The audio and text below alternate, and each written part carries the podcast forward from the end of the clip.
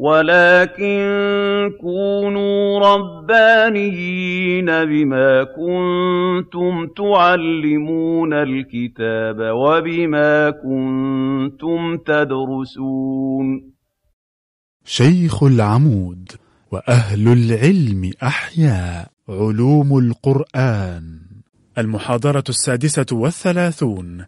إن الحمد لله نحمده ونستعينه ونستغفره ونعوذ بالله تعالى من شرور أنفسنا وسيئات أعمالنا. من يهده الله تعالى فلا مضل له ومن يضلل فلا هادي له وأشهد أن لا إله إلا الله وحده لا شريك له وأشهد أن محمدا عبده ورسوله. أما بعد فإن خير الحديث كتاب الله وخير الهدي هدي محمد صلى الله عليه وسلم وشر الأمور محدثاتها وكل بدعة ضلالة في النار.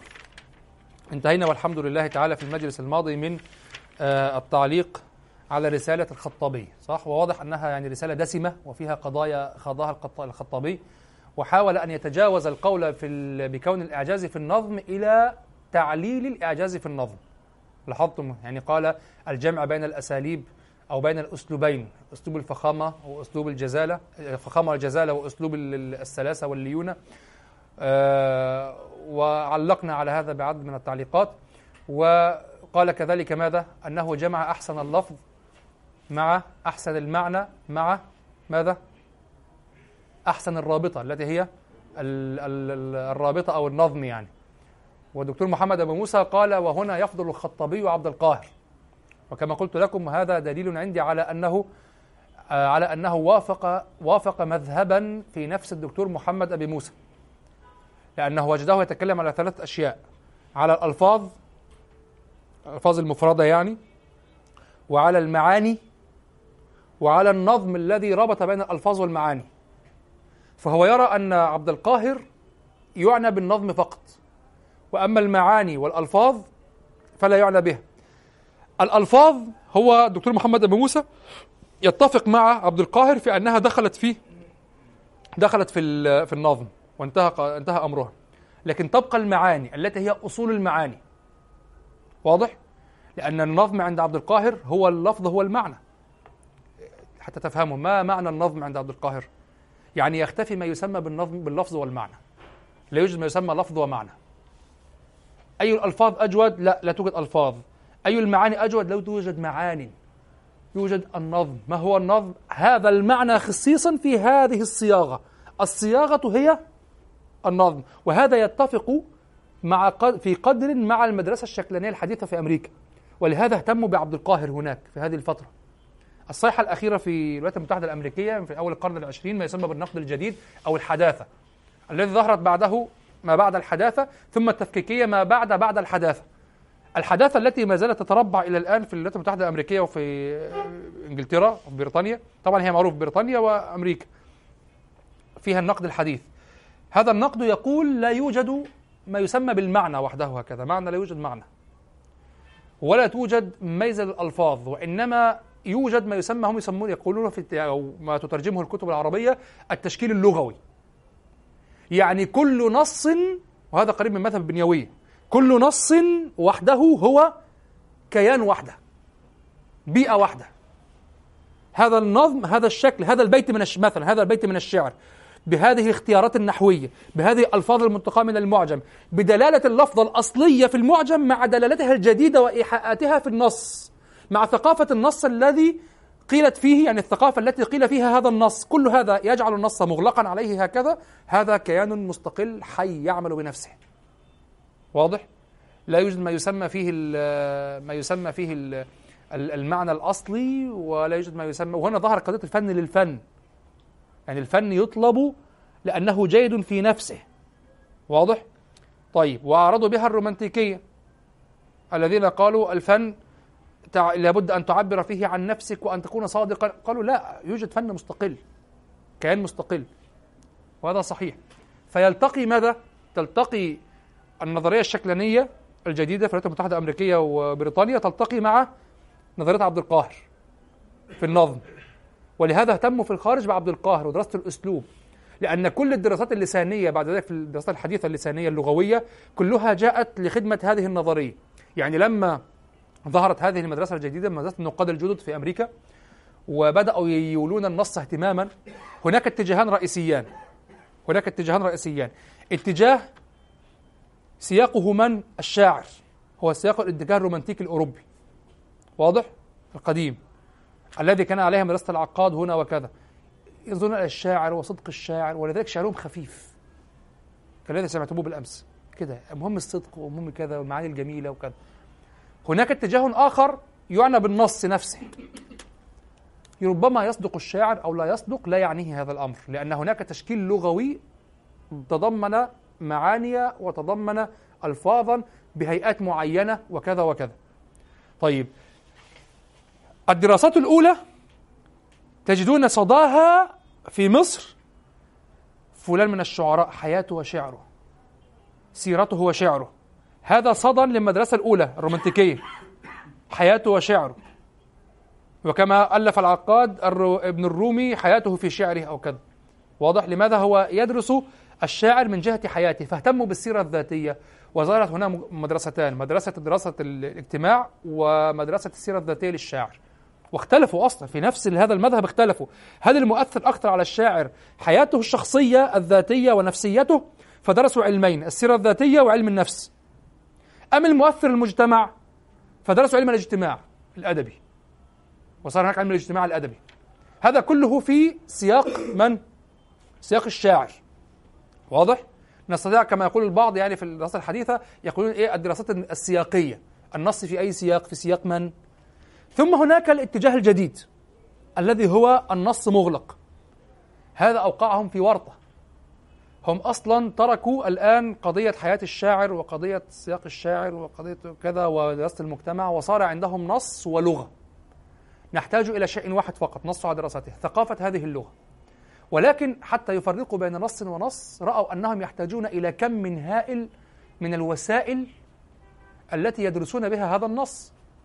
هنا ظهرت علوم اللسانيات لأنهم بدأوا يجتهدون في اختراع العلوم. طبعا أنا بسط الكلام جدا يعني. بدأوا يجتهدون في اختراع العلوم التي يدرسون بها النص معزولا عن الواقع. هنا ظهر علم الأسلوب الأساليب وعلم الأسلوب الإحصائي. وهنا ظهر ظهرت ظهر التطرف في البنيوية في اساليب البنيوية ما يسمى بال يعني مثلا في أدواتين ما يسمى بالتغريب وبالنغم وكذا أو ما يسمى بنزع الألفة عن اللفظة. المهم ظهرت علوم اللسانيات. ظهر هنا نعوم تشومسكي في النحو التوليدي. ظهرت ولهذا يقولون هذه المدرسة ليست مذهبا في الحقيقة. هي اتجاه عام وتختلف المذاهب في داخله. يعني الآن المذهب هناك مبدأ مبدأ عام ما هو النص كان مغلق خلاص. كيف ندرسه؟ اختلفوا في الداخل. هناك من درسه دراسة أسلوبية محضة هناك من درسه دراسة لغوية هناك من درسه دراسة إحصائية ومناهج بعضها قاصر وبعضها له نتائج نسبية وكذا وكذا. المهم أنهم يلتقون في هذا مع عبد القاهر في مصر في, في, في عند العرب والمسلمين ولهذا هذه المدرسة مما اهتموا به دلال الإعجاز لعبد القاهر في الدراسات الحديثة الآن في أمريكا. اهتموا لماذا؟ لأنه وجدوا أنه أحد الروافد أو المصادر التي يدرسون من خلالها النص من حيث كونه كيانا مغلقا فهمتم القضية؟ أن هذا النص كيان مغلق وهنا يبدأ الإشكال أصلا في التفسير الشرعي للقرآن الكريم يعني كيف نفسره قضية النظم أغلقناها على النص طيب مثلا البعض يأتي ويقول مثلا في قول آه، في قوله تعالى آه إن الصفا والمروة من شعائر الله فمن حج البيت أو اعتمر فلا جناح عليه أن يطوف بهما. فالبعض من الصحابة فهم النص على أنه لا جناح فنفى الجناح لكن لم يفهم الفرضية. فقالت سيدة عائشة رضي الله عنها قالت لو كان كما تقولون لو كان كما تقولون قال فلا جناح عليه ألا يطوف بهما وليس فلا جناح عليه أن يطوف بهما. نفى الجناح فقط. عن الطواف ونفي الجناح لا ينفي الفرضية. فالبعض يقول هذا دليل على أنه لا يفهم النص بذاته ولا بد لا. بل السيدة عائشة أحالت إلى شيء لغوي داخل النص. وكون بعض الصحابة أخطأوا في هذا ولم ينتبهوا إلى هذه الدقة اللغوية لا يعني أن الأمر كذلك. ثم هناك شيء آخر وهو أنه من ثقافة هذا النص وجود نص آخر في نفس هذا الكتاب الذي هو المصحف. يعني هذا من أنا قلت هو شرطه شيئا واحدا. ما هو؟ دراسة ثقافة هذه اللغة. من ثقافة هذه اللغة أن تجمع إليها النصوص الأخرى التي هي من نفس المصدر. ولهذا قال البعض لكن لا أذكر اسمه يعني قال كلمة جميلة جدا قال القرآن كله سورة واحدة. لأنك تحمل فيه المطلق على المقيد وكذا لأن القائل واحد والمقصود منه تشريع. فلا يمكنك أن تعزل السورة عن بقية الصور لأن السورة جاءت لك ومن ثقافة لغة هذه السورة أنها تشريع مكمل للتشريع في الصور الأخرى. وليست كالقصيدة من الشاعر والقصيدة من الشاعر. هذه القصيدة مستقلة لا علاقة لها بالقصيدة الأخرى. السورة كأن مستقل نعم لكن من ثقافة هذه السورة أنها جاءت متممة لشريعة أخرى في سورة أخرى. ثم تنغلق بهذه الشريعة على ما نفسها في المعنى تم بها المعنى. فهمتم القضية؟ القضية دقيقة. واضح؟ طيب. ما نقفل الباب. ف فعبد القاهر نصر قضية النظم. قال الإعجاز في النظم ليس في المعنى الأصلي حتى لو كان المعاني لو كانت المعاني الأصلية حسنة جيدة. يعني عندنا نوعين من المعنى. يعني عندنا نوعين من المعنى. نوع من المعنى يسمى أصل المعنى. يحتاج إلى أن أكتب صح؟ وهنا القلم بسرعة.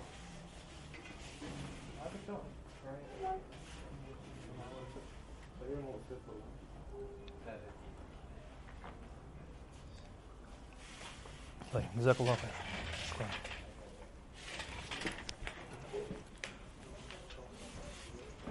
طيب. عندنا نوعان من المعنى. ما يسمى بأصل المعنى.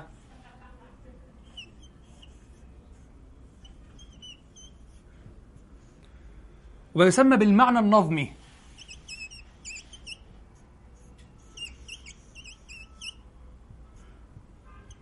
المعنى النظمي. ما أصل المعنى؟ أصل المعنى هو المعنى المجرد. الذي يقوله كل أحد. المعنى الم... الله واحد.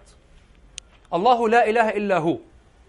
الله واحد. خلاص طيب. المعنى النظمي لما يتشكل هذا المعنى الأصلي في نص ويظهر المعنى النظمي في نص في سورة مثلا أو في شعر في سورة قرآنية أو في شعر من خلال تشكيل واختيارات لغوية. طبعا دي مش تفاعيل شعر ده أي حاجة. لكن هي اللي ورد في بالي يعني. شفرات معينة بطريقة معينة لا توجد في نص آخر هكذا. تركيبة معينة معقدة جدا. هذا يسمى النظم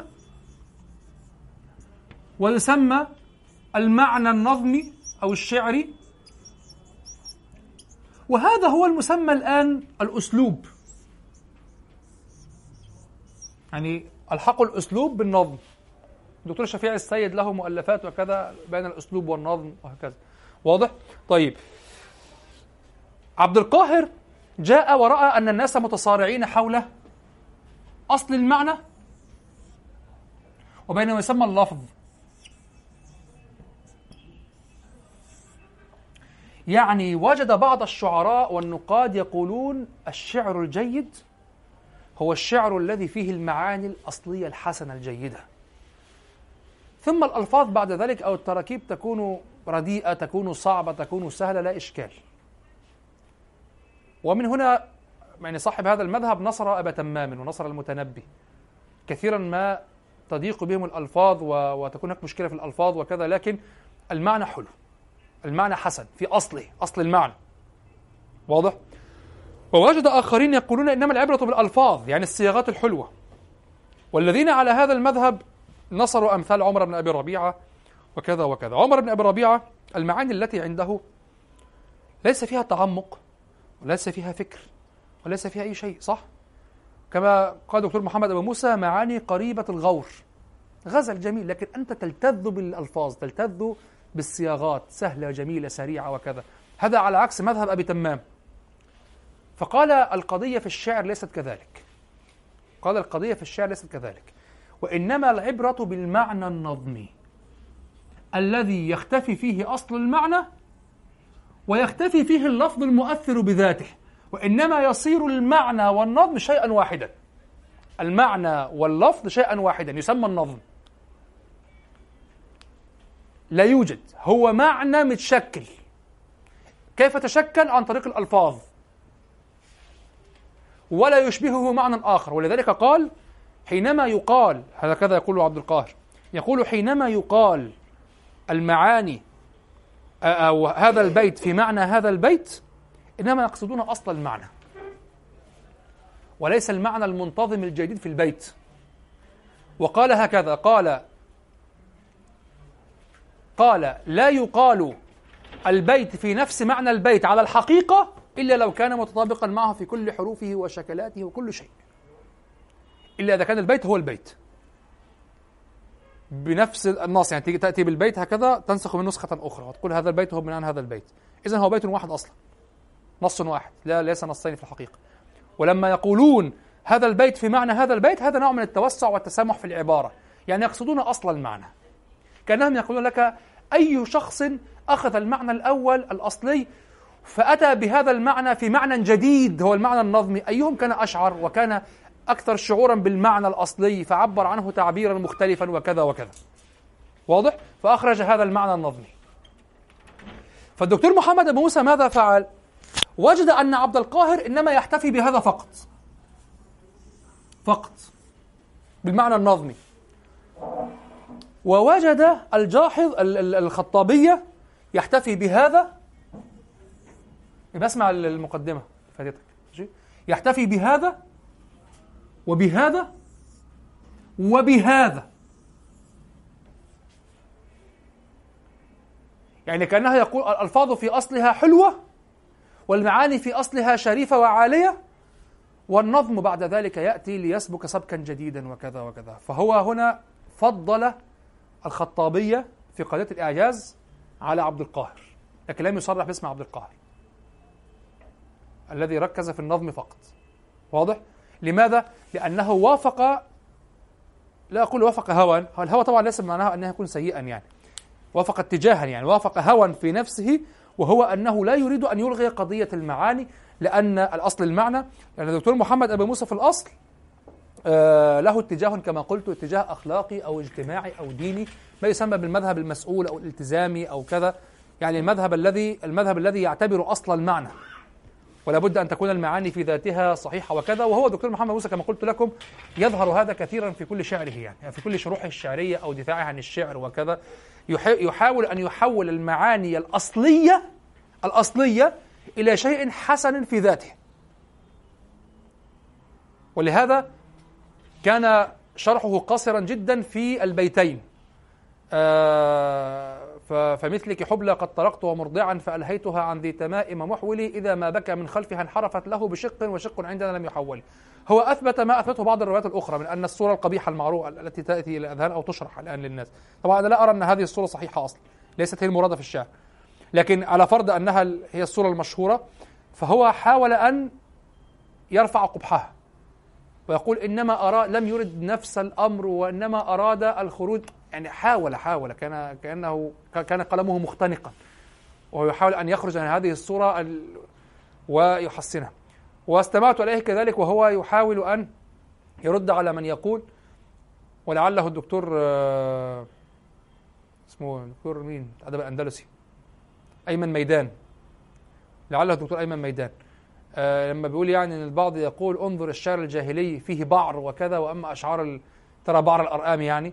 وأما الأشعار الأخرى يعني فترى فيها الأشعار الأندلس الورود والرياحين وكذا فيقول لا وامرؤ القيس استطاع أن يحول البعر إلى شعر ينشد عبر التاريخ وكذا. طبعا هذا ليس ردا في الحقيقة. طب وكيف صار شعرا ينشد يعني؟ يعني ما الذي حول البعر إلى شعر ينشد؟ واضح؟ فهي محاولة دائما لتحسين أصول المعاني.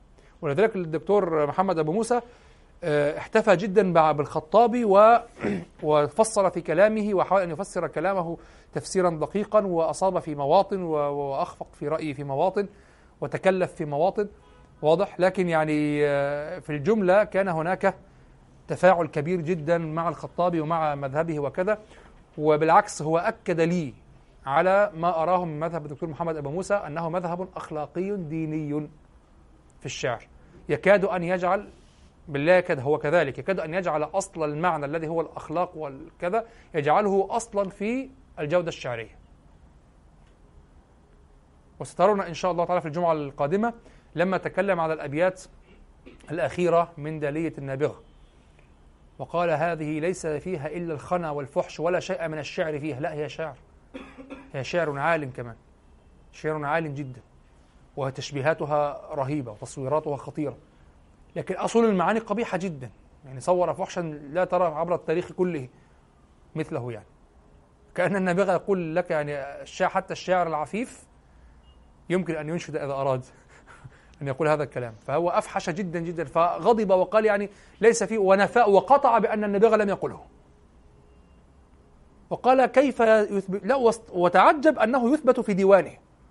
قال كيف ذلك و وديوانه كله ليس فيه ما يخدش الحياء وليس فيه ما تخجل أن تقوله أمام حرة أو أمة. طيب ولكن لا ديوانه وفي هذا الموضع فيه. فهو كأنه أراد أن يقول يعني كيف وضعوها في ديوانه؟ هي رواية. ليس كيف وضعوها. هذا الشعر يروى. الأصمعي رواه. الشعراء رووه النقاد رواه. والرواة الشعر رواه عبر التاريخ. وثقات. كيف نقول ليس يعني كي العجب أن أراه في ديوانه بل العجب ألا نراه في الديوان. كأنه يعني صعب على نفسه أن يكون في هذا الموضع فقط فيه كذلك. هذا يؤكد يعني انظر إلى هذا الموضع التقائه مع هذا الكلام في كتابه عن الإعجاز. واضح. مع الخطابي الدكتور محمد أبو موسى له مذهب آه له مذهب آه اجتماعي أخلاقي يكاد أن يتخذ من الدين والأخلاق أصلا في نقد الشعر نقد النص. وكما يجعل الأخلاق والدين في أصول نقد الشعر. جعل المعنى الذي ذكره الخطابي لأنه جعله قرينا لماذا؟ لللفظ و لللفظ والنظم. جعل المعنى جعل له مدخلا في الإعجاز. يعني كما جعل أصل المعنى هنا في الشعر مؤثرا في الجودة الشعرية أصل المعنى تقويم المعنى الأخلاقي أخلاقيا ودينيا مؤثرا في أصل المعنى. جعل هنا المعاني التي وردت في القرآن أصول المعاني جعلها مؤثرة في الإعجاز. واضح؟ جعلها مؤثرة في الإعجاز. وطبعا هو آه، يعني هو ما شاء الله ذكي وذواق ويسير نحو مذهبه أو نحو إثبات المذهب بدقة. ويستل هذا من كلام آه، من كلام القدماء. لكن هو ربما والله أعلم لا ينتبه إلى هذا هذا ليس ليس عيارا فنيا محضا يعني. واضح؟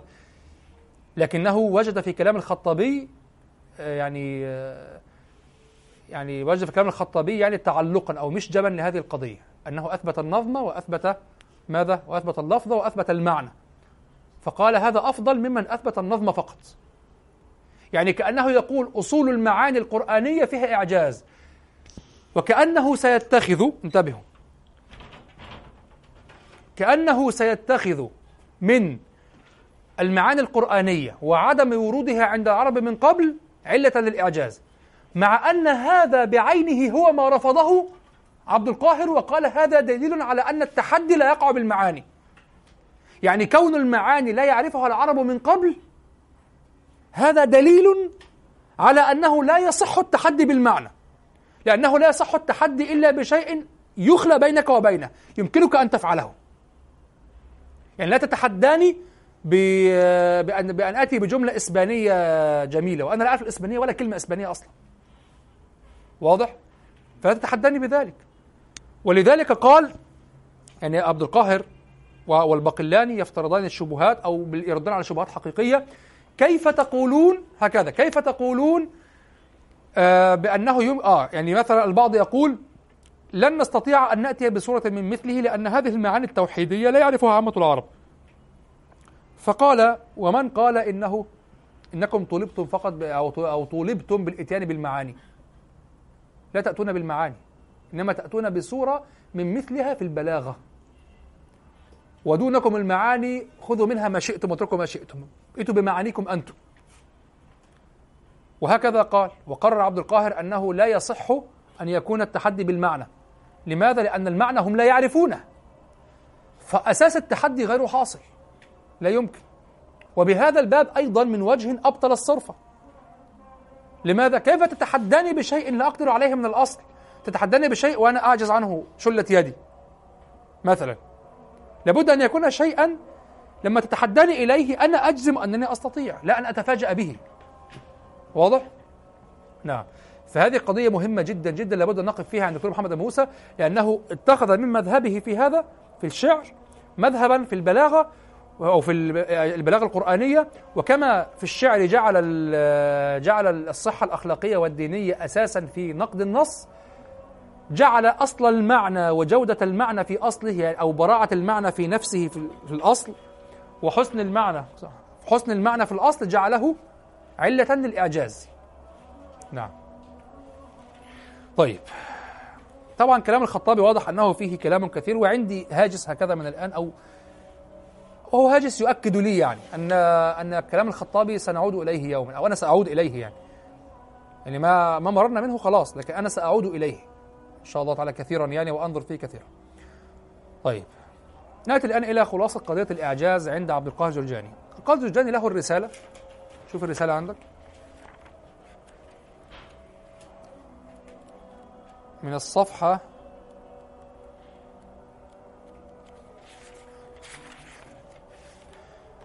من الصفحة 117 اسمها الرسالة الشافية لعبد القاهر. عبد القاهر طبعا توفي عام 471 وهو صاحب الدلائل دلائل الإعجاز يعني أدلة الإعجاز. واضح؟ طيب هذه الرسالة الشافية قلت في التعليق عليها أول كل شيء نجد عبد القاهر قد حرص شديدا على تقرير أن الشعراء قبل الإسلام هذا أول شيء أراد أن يثبته في الصفحات الأولى من هذه الرسالة. طبعا ما الفرق بين هذه الرسالة الشافية وبين دليل الإعجاز؟ هو هنا يثبت ما هو أو ما جهة الإعجاز. هناك يحاول أن يشرح هذه الجهة. كتاب الدلائل هذا الكتاب الكبير الدسم يحاول أن يشرح لماذا وقع الإعجاز في النظم. هنا يثبت أنه في النظم ويثبت أن الإعجاز في النظم حاصل حاصل. واضح؟ فأعلق هنا وأقول. أول كل شيء نجد عبد القاهر قد حرص شديدا على تقرير أن الشعراء قبل الإسلام والشعراء بعد الإسلام إلى ما قبل المحدثين هم الشعراء الذين بلغوا من الشاعرية والفصاحة ما لن يساويهم أو يدانيهم فيه جيل. طبعا الدكتور محمد موسى يقرر هذا ما في الباب؟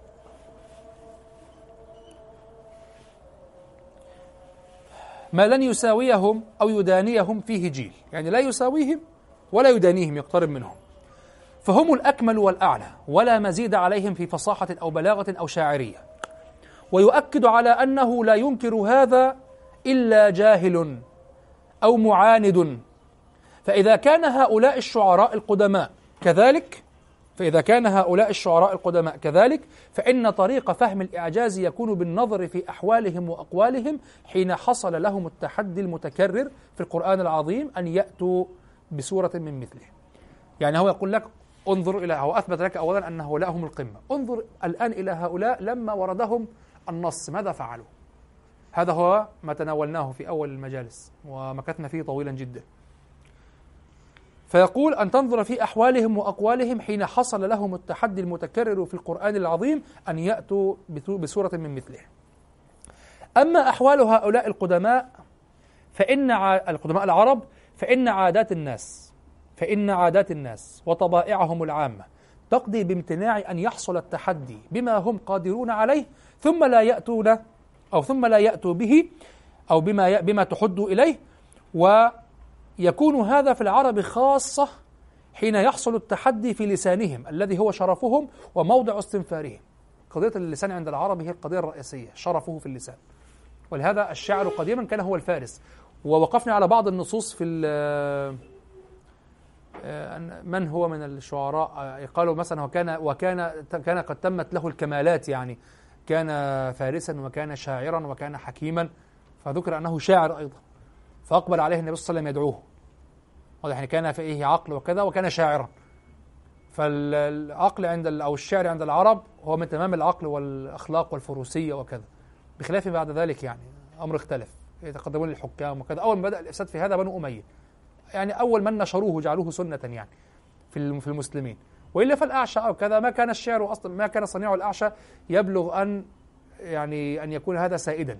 لكن ساد في الإسلام بعد ذلك أن الشاعر هو المداح الذي حتى أن أبن الرشيق القيرواني يبني في في كتابه العمدة يبني نصائحه الشعرية على المدح. يعني كأنه لا توجد في الدنيا إلا قصيدة المدح. هكذا يعني مثلا يتكلم في الشعر فإذا مدحت فقل كذا. طب أين غير المدح؟ إذا فتحت ولكن قصر كذا. وطب كل هذا على قصيدة المدح. وكأنها هي الأصل. بالفعل في زمنه كانت هي الأصل. والشاعر هو الذي يدخل على. احترف في ترجمة الشاعر. و وقال قال الشعر فندم فلانا. قال الشعر فذهب إلى فلان. قال الشعر ومدح فلان وفلان. معروف الشاعر مدح متكسب بشعر معروف هذا العادي. وكان إذا يعني جلس بجواره ولم يقف بين يديه يلقي الشعر أو كذا فهل هذا الشرف يعني شاعر شريف له مكانة يعني. واضح؟ ولهذا سمي العباس بن الأحنف وهو من المتأخرين آه عباسي متأخر سمي بعمر المولدين. لأن عمر بن أبي ربيعة كان معروفا عنه أنه لا يمدح مع أنه كان تحت سلطان بني أمية. ولما قال له بعض الأمويين يعني لماذا لا تمدحنا؟ يعني كما يمدحنا شيء قال إنما أمدح النساء لا أمدح الرجال. لو أمدحكم يعني ويبقى خلاص يعني يبقى أنت يعني. إنما أمدح النساء لا أمدح. هو يقول شعره لنفسه يغازل النساء لكن أنا لا عنده كرامة لا أمدح الناس يعني ولا أريد أموالهم هو كان هو أثرى أثرياء مكة يعني. واضح؟ ولا يحتاج إلى شيء وكذا. فسمي العباس بن أحنف الذي كان لا يمدح أيضا سمي بعمر المولدين. هذا في ابن رشيق في العمدة يعني. طيب. فالشعر عند العرب شرف. حتى أن كلمة عجمي أو أعجمي ما هو الأعجم أصلا؟ ما هي العجماء أساسا؟ الحيوان البهيمة. هي العجماء. وسمي العجمي عجميا عند العرب يعني يعتبروا هذا أنه لا ينطق مثلها. هو عجمي. هو أصل التسمية طبعا أصل التسمية وإلا فالنبي صلى الله عليه وسلم حينما قال لا فضل لعربين على أعجمين إلا بالتقوى. لكن هذا لكن هو أقصد يعني طبعا العرب يقصدون أصل ليس كل التشبيه يعني كأنه خلاص هذه الرطانة لا تخرج منه ليست عربية. انظروا فقط إلى أنا لي شاهد معين واحد وهو انظروا إلى هذا المستوى من تقديس اللسان. هذا فقط هو الشاهد. انظروا إلى هذا المستوى حتى أنه جعل غير الناطق بالعربية هو وغير الإنسان سواء. يعني كأنه لا ينطق أصلا. هو ينطق لغة ولها قواعد وبلاغة وأصول لكن هو هو هكذا. اللغة هي هو عنده نظارة واحدة. هذه هي اللغة. هذا كذا. توقع في قوم هذا شأنهم أن يكون شرفهم في اللغة في اللسان. ولذلك أنزل الله تعالى كتابه كاسرا أنوفهم. يعني أنا لك أن تتخيل شخص هكذا إذا قيل له أنت لا لا تبين يعني إهانة يعني يموت أفضل. هو لا يستطيع أن ينطق لا يستطيع أن يبين. واضح؟ هو عيي لا يستطيع أن يتكلم. فتخيل يأتي ويقول كلكم كذلك. كلكم كذلك كلكم. هذا الكتاب نزل كلكم كذلك. قامت الحروب وقامت كذا كذا ولم يستطيعوا أن يأتوا بشيء. هذا مقطوع تاريخيا خلاص. هذا بغض النظر وما المعجز في البلاغة أي جانب في البلاغة الذي نبحثه. تاريخيا لم يستطيعوا أن يأتوا. وإلا لكان تواتر ليس فقط نقل بأسانيد تواتر. لكن لم يستطيعوا أن يأتوا بشيء. واضح؟ فتخيل هكذا أريد لكم أن تفهموا قضية التحدي بإعجاز القرآن هذا ليس تحدي علمي كذا نقعد في مجلس. هذه إهانة. إهانة كبيرة جدا. صفعة على الأقفية. هذه إهانة إهانة. إهانة إهانة إهانة. أه؟ والعدد يفضل يقول لك جيب هنا الرقم ده والرقم ده والرقم ده يطلع لك ميلاد النبي صلى الله عليه وسلم. سبحان الله. لفة عجيبة جدا. التحدي في اللسان عند العرب أنت جئت إلى شرفهم. التحدي إهانة. ألا تجيب التحدي إهانة. يعني أقوام ربما تقوم بينهم الحروب بسبب هذه بسبب الشعر. واضح؟ أقوام يحتفلون بظهور شاعر في القبيلة. وليمة ونحر وكذا. شاعر ظهر في القبيلة. شاعر. ينحرون ويدعون القبائل الأخرى ويعرفونهم بوجود شاعر. لماذا؟ سنهاب في القبائل. تخيل. أي نعم فإن الشعر ليس كما قال زهير بن أبي سلمى تعرفون القصة؟ لما آه، سرقت إبله وسرق معها يسار الذي هو يرعى هذه الإبل. ف ف... فيعني أرسل قصيدة ودية إلى القصيدة الكافية أرسلها قصيدة ودية كافية فيما أذكر أرسلها رسالة ودية إلى من سرق الإبل وكذا يعني وقال له رد الإبل يعني وهذا لا يليق وكذا فلم يردها فأرسل له قصيدة هي الفاحشة الوحيدة في ديوان زهير بن أبي سلمة من ثمانية أبيات. واضح؟ قال في آخر بيت فيها طبعا هو يهدده يعني استعد لقصيدة خلاص ستقسم ظهرك. ف... فآخر بيت فيها يقول فإن الشعر ليس له مرد إذا ورد المياه به التجار. ما معنى المياه؟ المياه معناها منازل الناس. العرب يسكنون المياه والجبال. يعني هناك هنا جبل تضاريس. هذا جبل وهذا جبل وهكذا جبل وجبل. فيسكنون هنا ليكون هذا حصنا. ويواجهون العدو من هنا. فهذه منازل بني فلان. ولهذا امرؤ القيس حينما يقول غشيت ديار الحي بالبكرات فعارمة فبرقة العيارات هو يدخل الديار من حدودها التي رسموها له. فهذا ذكر. فالفاء معلقة بالفعل. لمن الديار غشيتها بسحام فعميتين يعني دخلها من هنا ثم دخلها من هنا ثم دخلها من هنا. واضح؟ فالديار محدودة بالمياه وبالجبال وبكثبان الرمال. يتخذونها بأشكال معينة يعني بتخطيط معين وكذا. فكلمة مياه ترون في التاريخ مياه بني فلان مياه بني فلان. ما معنى مياه؟ هم يسكنون عند منابع المياه. يسكنون في الأرض التي إما فيها عيون مياه أو فيها المسايل. يعني التي قادت الطبيعة مجازا طبعا قد الطبيعة مجاز. قضت الطبيعة بأن تنزل وتجتمع في في غدر معينة وأن تجري المسائل في هذا المكان فيتخذوها قوم مساكن لهم فهذا مياه بني فلان يعني مساكن بني فلان. فالتجار في الطريق الذين يسافرون من مكان إلى مكان بعيد ينزلون بالمياه. معنى المياه؟ يعني الأقوام ينزلون أضيافا عند العرب. طبعا هذا قانون عندهم يعني قانون عرفي. أنت تسب إذا لم تتلقى الضيف وكذا وكذا. فينزلون بالمياه. يشربون ويقومون ويتزودون بالمياه من بني فلان وكذا. وتصير هذه يعني كما نقول في مصر جميلة يعني جميلة يعني معروف يحفظ الظهر. واضح؟ فينزلون اللي إحنا بنسميه ريست. يعمل ريست في الطريق. فينزلون في مياه بني فلان ثم مياه بني فلان وكذا. فالشعر كان ينتشر كذلك. ينزلون بمياه بني فلان فيأخذون قصيدة. فإذا نزلوا بمياه بني فلان بعد أيام رووهم القصيدة وحملوا شعرا آخر. وكذا. لكن هم طبعا يكون المياه لا الأقوام. لماذا؟ لأن المياه هي الحياة عند العرب. أنت عايش مع جنب النيل ومش داري بنفسك والدنيا. المياه عند العرب قليلة. ولذلك المياه عندهم رمز للجمال ورمز. وهذا من من ثقافة اللغة تفهمها. حينما إلى ظل إلى وقت قريب سقى الله قبرك. يعني إيه المطرة مطر عليه يعني؟ هتروح تدلق مية.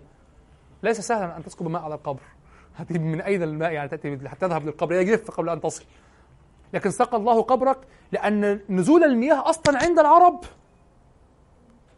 شيء كبير ثمين. شيء يعبر عن الحياة. فسقى الله قبرك كأنه أحيا قبرك. واضح. فالمياه عند العرب شيء نادر أصلا قليل ويتضاء بالمواسم ويحفظون. وترون كل الشعراء في القصائد يتغنون بوجود الأحواض. كلهم يكون الأحواض. يعني تهلك الديار وكذا وتبقى الأحواض التي تبطن بالطوب. تبنى بالطوب بالحجارة. لماذا حتى تحتفظ بالمياه؟ يأتون بالمياه إما بالمطر تجتمع يجتمعوا فيها فيحفظونها أو يأتوا بالمياه من العيون وكذا ويملؤون حتى تكون قريبة الاستعمال في الشرب وكذا. واضح؟ طيب. آه أين كنا في قضية المياه؟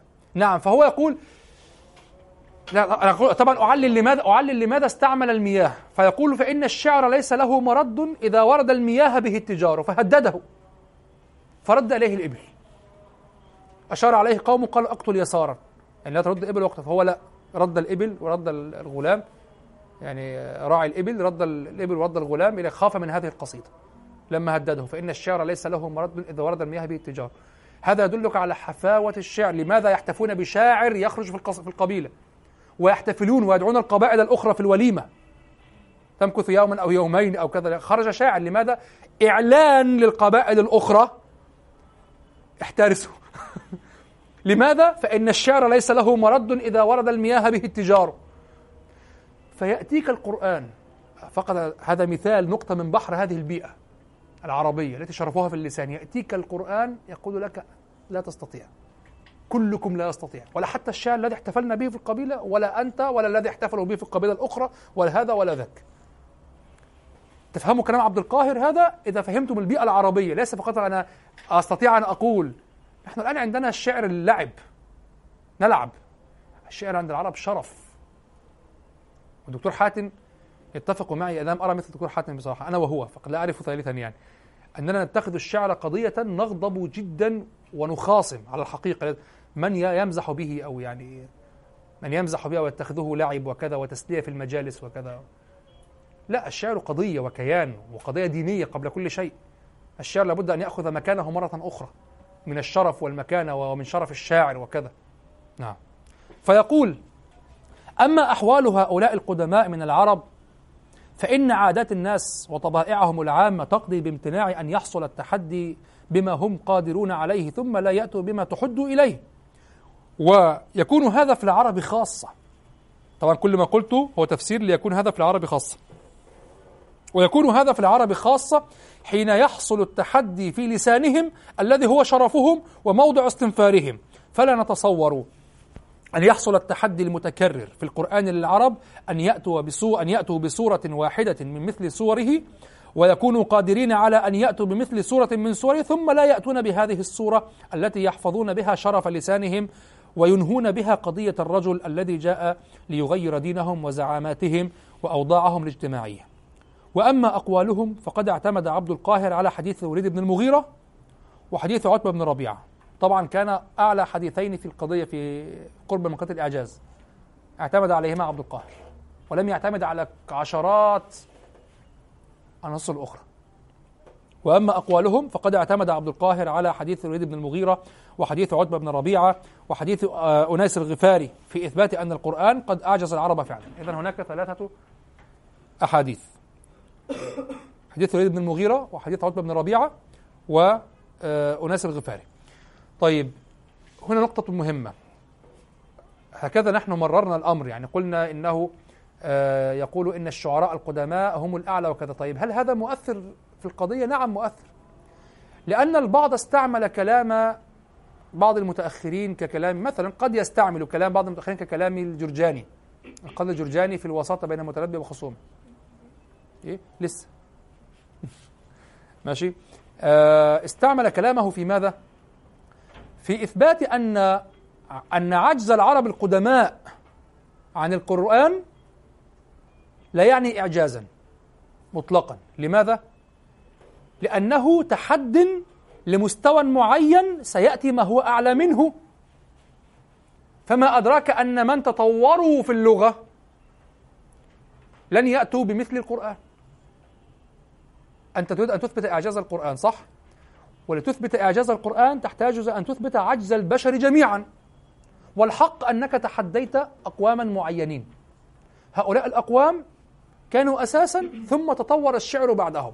فمن الجائز أن أن من جاء بعدهم يتطور ونأتي بمثله خاصة من تأثر به بالقرآن. يتأثر بثقافة القرآن فيه استعارات تفرد بها وفيه لغات تفرد بها وكذا وأساليب تفرد بها. يستعملونه وكذا ويكون هذا من التطوير فيغلبون هذا النص ويبقى لنص القرآن الشرف الأصلي. فهنا عبد القاهر يقول وكذلك الدكتور محمد أبو موسى كانت لفتته رائعة ورائقة جدا ويقول لا التطورات التي وقعت على اللغة هي تطورات تحسينات لا في النظم البديع الجناس والطباق محسنات صوتية ومعنوية وكذا. وهذه ليست هي نفس النظم في الدلالة على المعاني. ولذلك حتى ابن رشيق في العمدة يقسم يقول لا أحد كالمتأخرين في التحسينات وفي الليونة وفي توليد المعاني الجديدة وكذا وكذا. أما القدماء فلا أحد مثلهم في نظم الكلام وفي جزالة الكلام. وهذا هو موضع التحدي. ليس التحسينات ليس الزيادات المحسنة وإنما أصل بيان المعاني. ما السر الذي تجده في أشعار القدماء ويفترق به عن شعر المتأخرين؟ ترى شعرهم كأنه كلام وهو كلام جزل والكلام لا يقصد به النواحي الصوتية صح؟ يعني مثلا الشاعر الأندلسي المتأخر حينما قال ولو لم تصافح رجلها صفحة الثرى تصافح صفحة الثرى. هو أراد المقابلة المجانسة النسبية بين تصافح وصفحة وكذا واضح؟ ولما قال المتنبي ولا أبو تمام السيف أصدق أنباء من الكتب في حده الحد بين الجد واللعب بيض الصفائح لا سود الصحائف واضح؟ طباق وجناس متداخل بشكل غريب بيض الصح... بيض الصفائح السيوف بيض الصفائح لا سود الصحائف في متونهن جلاء الشك والريب والعلم في شهب الأرماح لامعة بين الخميسين يعني الجيشين لا في السبعة الكتب أو في السبعة الشهب. واضح؟ لأنهم كانوا يتنبؤون وكذا فتنبؤوا بانهزام المسلمين. الغرب تنبؤوا بانه... الروم تنبؤوا بانهزام المسلمين في هذه الحرب. الشهب أخبرتهم وكذا ودونوا هذا الكلام وكذا فانهزموا. فقال أبو تمام السيف أصدق أنباء من الكتب في حده الحد بين الجد واللعب بيد الصفائح لا سود الصحائف في متونهن جلاء الشك والريب والعلم العلم الحقيقي في شهب الأرماح. تعالوا شوف تكون الأسباب أهو. والعلم في شهب الأرماح لامعة بين الخميسين لا في السبعة الشهب. واضح؟ انظر إلى قول المتنبي على قدر أهل العزم تأتي العزائم وتأتي على قدر الكرام المكارم وتعظم في عين الصغير صغارها وتصغر في عين العظيم العظائم هناك قدر زائد على أصول المعاني وهو ماذا؟ هذه المناورات لا أقول الألعاب هذه المناورات والتصرفات التحسينية تتراوح بين تحسين المعاني والتحسين اللفظي واضح؟ هذه كانت موجودة عند القدماء لكنها تأتي تبعا للنظم وخير مثال يمثلون لها به قول من القيس مكرم مفر مقبل مدبر معا كجلمود صخر حطه السيل من عليه تعالوا نقارن بين هذا البيت وبيت آخر. هذه قضية مسيسة أو يعني رئيسة في فهم قضية الإعجاز نتكلم فيها. في قضية لماذا كان الشاعر القديم أعلى. ابن القيس ماذا يقول؟ مكرم مفر مقبل مدبر معا كجلمود صخر حطه السيل من عليه الشاعر الأندلسي المتأخر ماذا يقول؟ يقول ولو لم تصافح رجلها صفحة الثرى. ما الفرق بين البيتين؟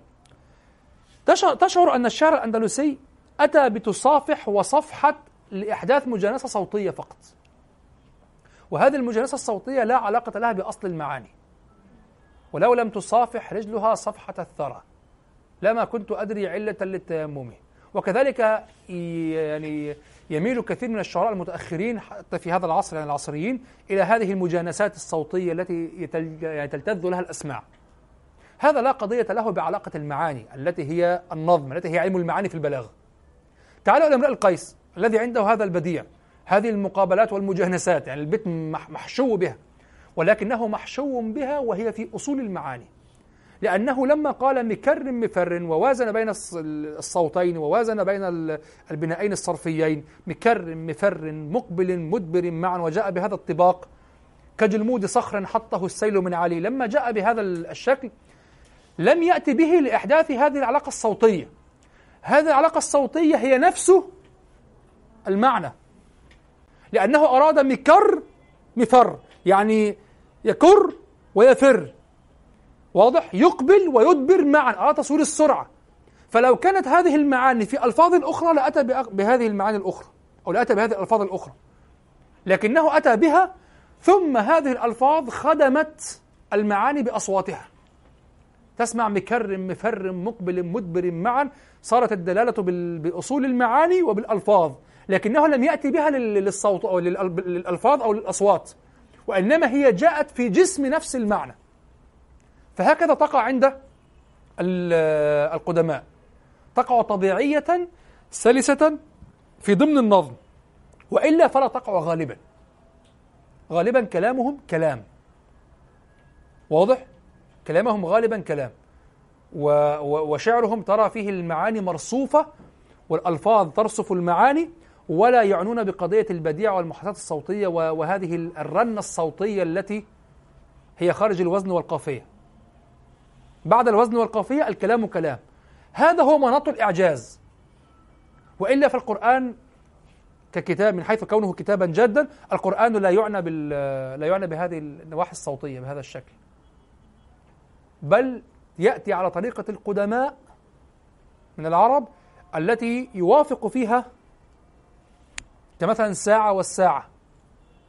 الساعة غير الساعة الثانية. واضح؟ ساعة وساعة. طيب والساعة نعم ساعة نعم كأنه يذكرك باللفظ هذه الساعة وهذه الساعة ولكن انظر إلى الساعة والساعة.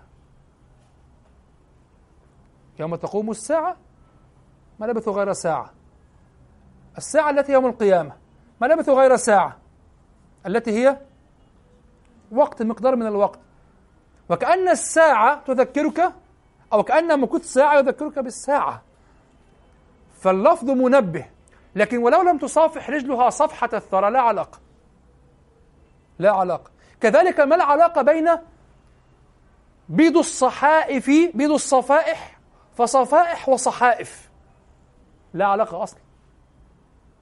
ولذلك من الأشياء التي أخبرت بها الدكتور حاتم آه قلت له أنا أشعر وهو قال لي مبدئيا واضح أن الموضوع بالفعل صحيح لأن له مقدمات. أنا شعرته يعني لما درست هذه الظاهرة وجدت أنها آه يعني كأنها مزامنة مع الإسلام. وتزيد في البيئات التي يأخذ فيها الدين مأخذه وتزيد جدا في أشعار الصوفية. أشعر وكأن الميل إلى الغيب الميل الشديد إلى الغيبيات.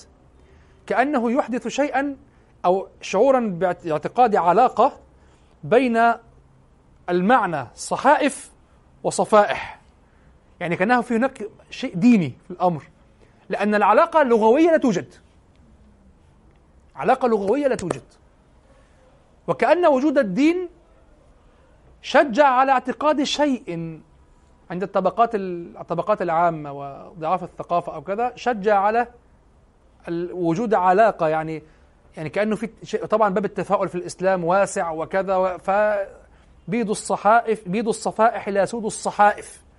وترى اللعب بالألوان البيض والسود وكذا تأخذ مساحة أكبر واضح؟ القدماء لم يكونوا كذلك كانوا جادين جدا في المعاني فقلت لا قلت دكتور حاتم لعل هناك يعني أشعر أن هناك نوعا من العلاقة بين الميل الديني أو الاعتقاد الديني وسيادة الروح الدينية المسرعة إلى الايمان بالغيبيات وبين هذا البديع الذي لا يربط الا يعني كأنك فقط تشعر بعلاقة الله جعلها هكذا حتى ترى بعض يقول لك سبحان الله شوف يا أخي التوفيق.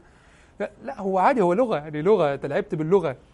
تعرفون بالذات خاصة عندنا في الأزهر والإخوة والمولانا وسيدنا وكذا عندها عندنا ميل كثير لكل حاجة إنها إيه؟ توفيق سبحان الله. عايز مستعد يعتقد في أي حاجة.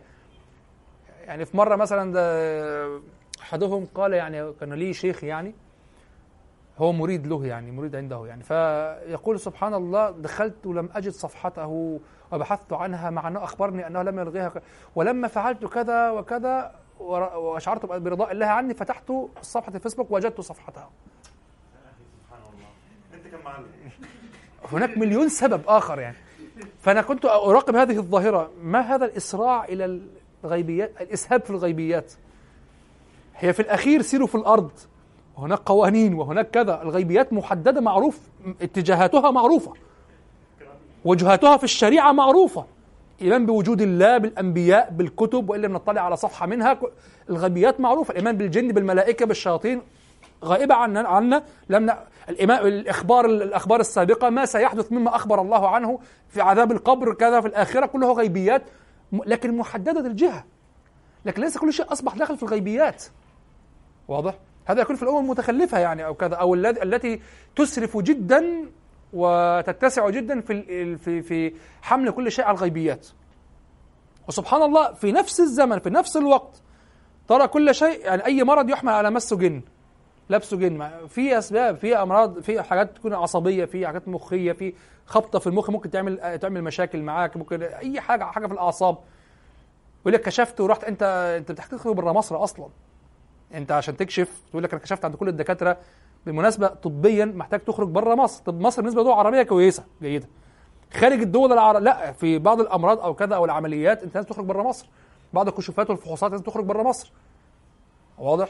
الطب هنا لا بالنسبة لا ما فيش مقارنة أصلا يعني مصر وألمانيا مثلا مصر وأمريكا. واضح؟ لا فأنت يعني ما شاء الله استغرقت الطب. فما لقيتش أي دكتور في مصر ليه علة للموضوع وفي الآخر يا ده بيغلط ده بي, بي يعني ابني شخصوا على ان هو تلوث معوي وقعد يديله أدوية وما خفش. رحت لدكتور تاني طلع برد وخفف ساعتها خد دواء خفف ساعتها. مش عارف دكتور كبير واستشاري مش عارف إيه. شخص إنه تلوث مش عشان بس قلنا له في وسط الكلام كلنا بره. فتوقع إنه تلوث. فعمل يدوا دواء تلوث وما خدش دواء لبرد المعدة. راح لدكتور تاني دواء ومستشاري وكبير في السن. ماشي وارد. ادي برد يعني مغص وترجيع. تقيؤ مستمر وخشينا الجفاف وكذا تقيؤ مستمر وكذا فطلع برد معده شديد مش مش تلوث. أهو يعني مش حاجة أصلا مش حاجة نهائي. واضح؟ المهم. فأنا شعرت بربط بنوع من الربط يعني بين هذه بين هذه الأشياء الاستعارات على الأخص وهذه العلاقات الاستعارية والطباق خاصة الجنس والطباق على الأخص. وبين التوسع في الاعتقاد بتدخل الإله المباشر في هذه الأشياء. أقول المباشر يعني الذي هو يخرج عن الأسباب. وإلا فالله سبحانه وتعالى يفعل كل شيء عند اتخاذ الأسباب. هو صنيع الله صنيع الله سبحانه وتعالى. لكن آه يعني هناك أسباب يعتمد عليها في هذا. تحدث يقدر الله عندها الأفعال أو النتائج يعني. واضح؟ لكن تدخل مباشر هكذا بدون أسباب بدون كذا أشعر بأن هناك ميل هو الذي جعل هذه الأشياء تزيد لأن أراها في أشعار الصوفية على الأخص كثيرا جدا. هذه الاستعارات والعلاقات الصوتية وكذا. هذه النوافل هذه المحسنات هذه الزينات ليست هي أصل النظم الجاد الذي يقاس عليه البلاغة أو تقاس به البلاغة ويقاس عليه الشعر ويقوم به الشاعر ويقوم به الإعجاز. لا أحد فوق القدماء في هذا. ومهما استمعتم إلى أشعار العصريين والمتأخرين لن تجدوا مثل مثل النظم القديم. مسبوك مغلق خلق هكذا. كيف يعني؟ سبحان الله شكل هذا التشكيل اللغوي كأنه هو اللغة. وبالفعل هو الحجة هو اللغة. شكل النص هكذا. فقضية أن الشعر تطور بعد ذلك نسأل تطور في ماذا؟ مستحيل تقول تطور في نظمه وفي قوته اللغوية وقوة دلالته وشدة اختصاره مستحيل. تطور في زيادة المعاني التي لم تكن موجودة. فتح للمسلمين الأندلس فرأوا أزهارا لم يكونوا يعرفونها. العربي ما يعرفش البرتقالة دي هي برتغالة من البرتغال. تمام؟ القوطة هي من قوط القوطة الطماطم دي دي الفاكهة بالمناسبة الطماطم دي فاكهة. محدش عارفها أصلا. واضح؟ آه العربي محدود. محدود جدا في في نباتاته وكذا محدود جدا يعني. واضح؟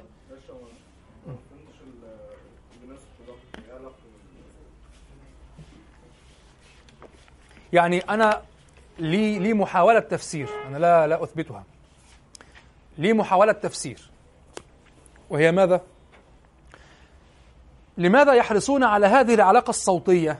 أشعر بوجود حس ديني توفيق من الله سبحانه وتعالى وكأن الله وفق لهذا لوجود علاقة في المعنى مع أنه لا علاقة في المعنى فهمت؟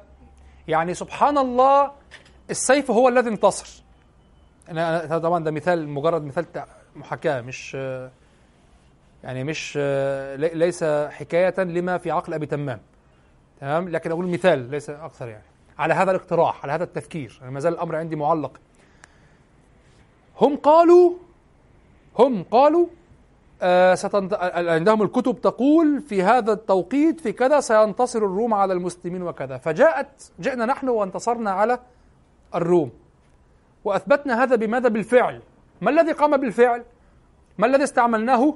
السيوف. السيوف آه، صحفة صح؟ يعني صاد وحاء. صفيحة صفيحة. والأخرى صحيفة. صاد وحاء هناك في الكتاب. وهنا صاد وفاء وحاء. هذه الكتب التي قرأوا في هذا الكلام صحيفة. وهذه صفيحة. في كده سبحان الله وانتصرت الصفيحة على الصحيفة. صح؟ السيف أصدق أنباء من الكتب في حده الحد بين الجد واللعب. بيض الصفائح. وسبحان الله إن اللي مكتوب في الصحائف سودة. واللي في الصفائح الصفائح بيضة. فالأبيض والأسود أهو طباق أهو سبحان الله اللي انتصر الأبيض اللي انتصر السيف أبيض خير وهو صفيحة. انتصر على أسود الشر اللي هو صحيفة. كل العلاقات دي وتقول لي ما فيش علاقة. انت فاهم إزاي؟ كل هذه العلاقات وتقول لا شيء هي الحقيقة لا شيء. في أصل النظم والمعنى لا شيء. لكن على حسب ما, ما, ما هو مخزون في رأسك من الاعتقادات ومن هذه الأمور والاستعدادات للتأويل ستفعلها. انت الدنيا كلها علاقات الفراغ عند التخلف والفراغ تنشئ. دلوقتي هتلاقي بيلعبوا القرآن لعبة أرقام وبتاع وأرقام الآيات والصفحات وأرقام. لعب كله لعب لكن لا أقول أنا هذا فقط يعني آه، استطراد لكن لا أقول إن الاستعارة كذلك. لكن أقول أشعر بأن المبالغة فيها لها أو على الأقل كان من آه، دوافعها أو كان من مغذياتها وكان من وقودها هذا الحس الديني خاصة أنها تكثر عند الصوفية. هذه الرنة الصوتية والمقابلة الصوتية وال... واضح؟ نعم. طبعا هذا ليس ذما في الصوفية أتكلم في ناحية فقط في شعر الصوفية. في شعر الصوفية. لا ذم الصوفية. يعني من كان منهم على على ظاهره وعلى حال يعني كما هكذا هو ظاهر الصوفي فتراب قدميه على نعلنا يعني على على رؤوسنا. نعم. طيب. هذا فيما يتعلق بهذه القضية لأنها خطيرة مهمة. يعني البعض سيقول أنا أشعر بأن أشعار المتأخرين أجود. لماذا لا تقول إن شعره خاصة أنه ليس الآن من يحكم ليس هناك من يحكم من القرآن حكما صحيحا؟ إما مسلم مسلم وإما كافر يجادل أو ملحد يجادل ويقول لك أمر نسبي. صح؟ فسيقول لك وأنا أثبت وجود ماذا؟ أثبت وجود من يأتي بال من يأتي بأشعار أجود من أشعار القدماء. نقول له لا في النظم لا لن نمرر له هذا. في نظم الشعر لا مستحيل. أتحداك. ائتي بقصيدة أو بالقصائد بجمهور من القصائد القديمة وجمهور القصائد المتأخرة.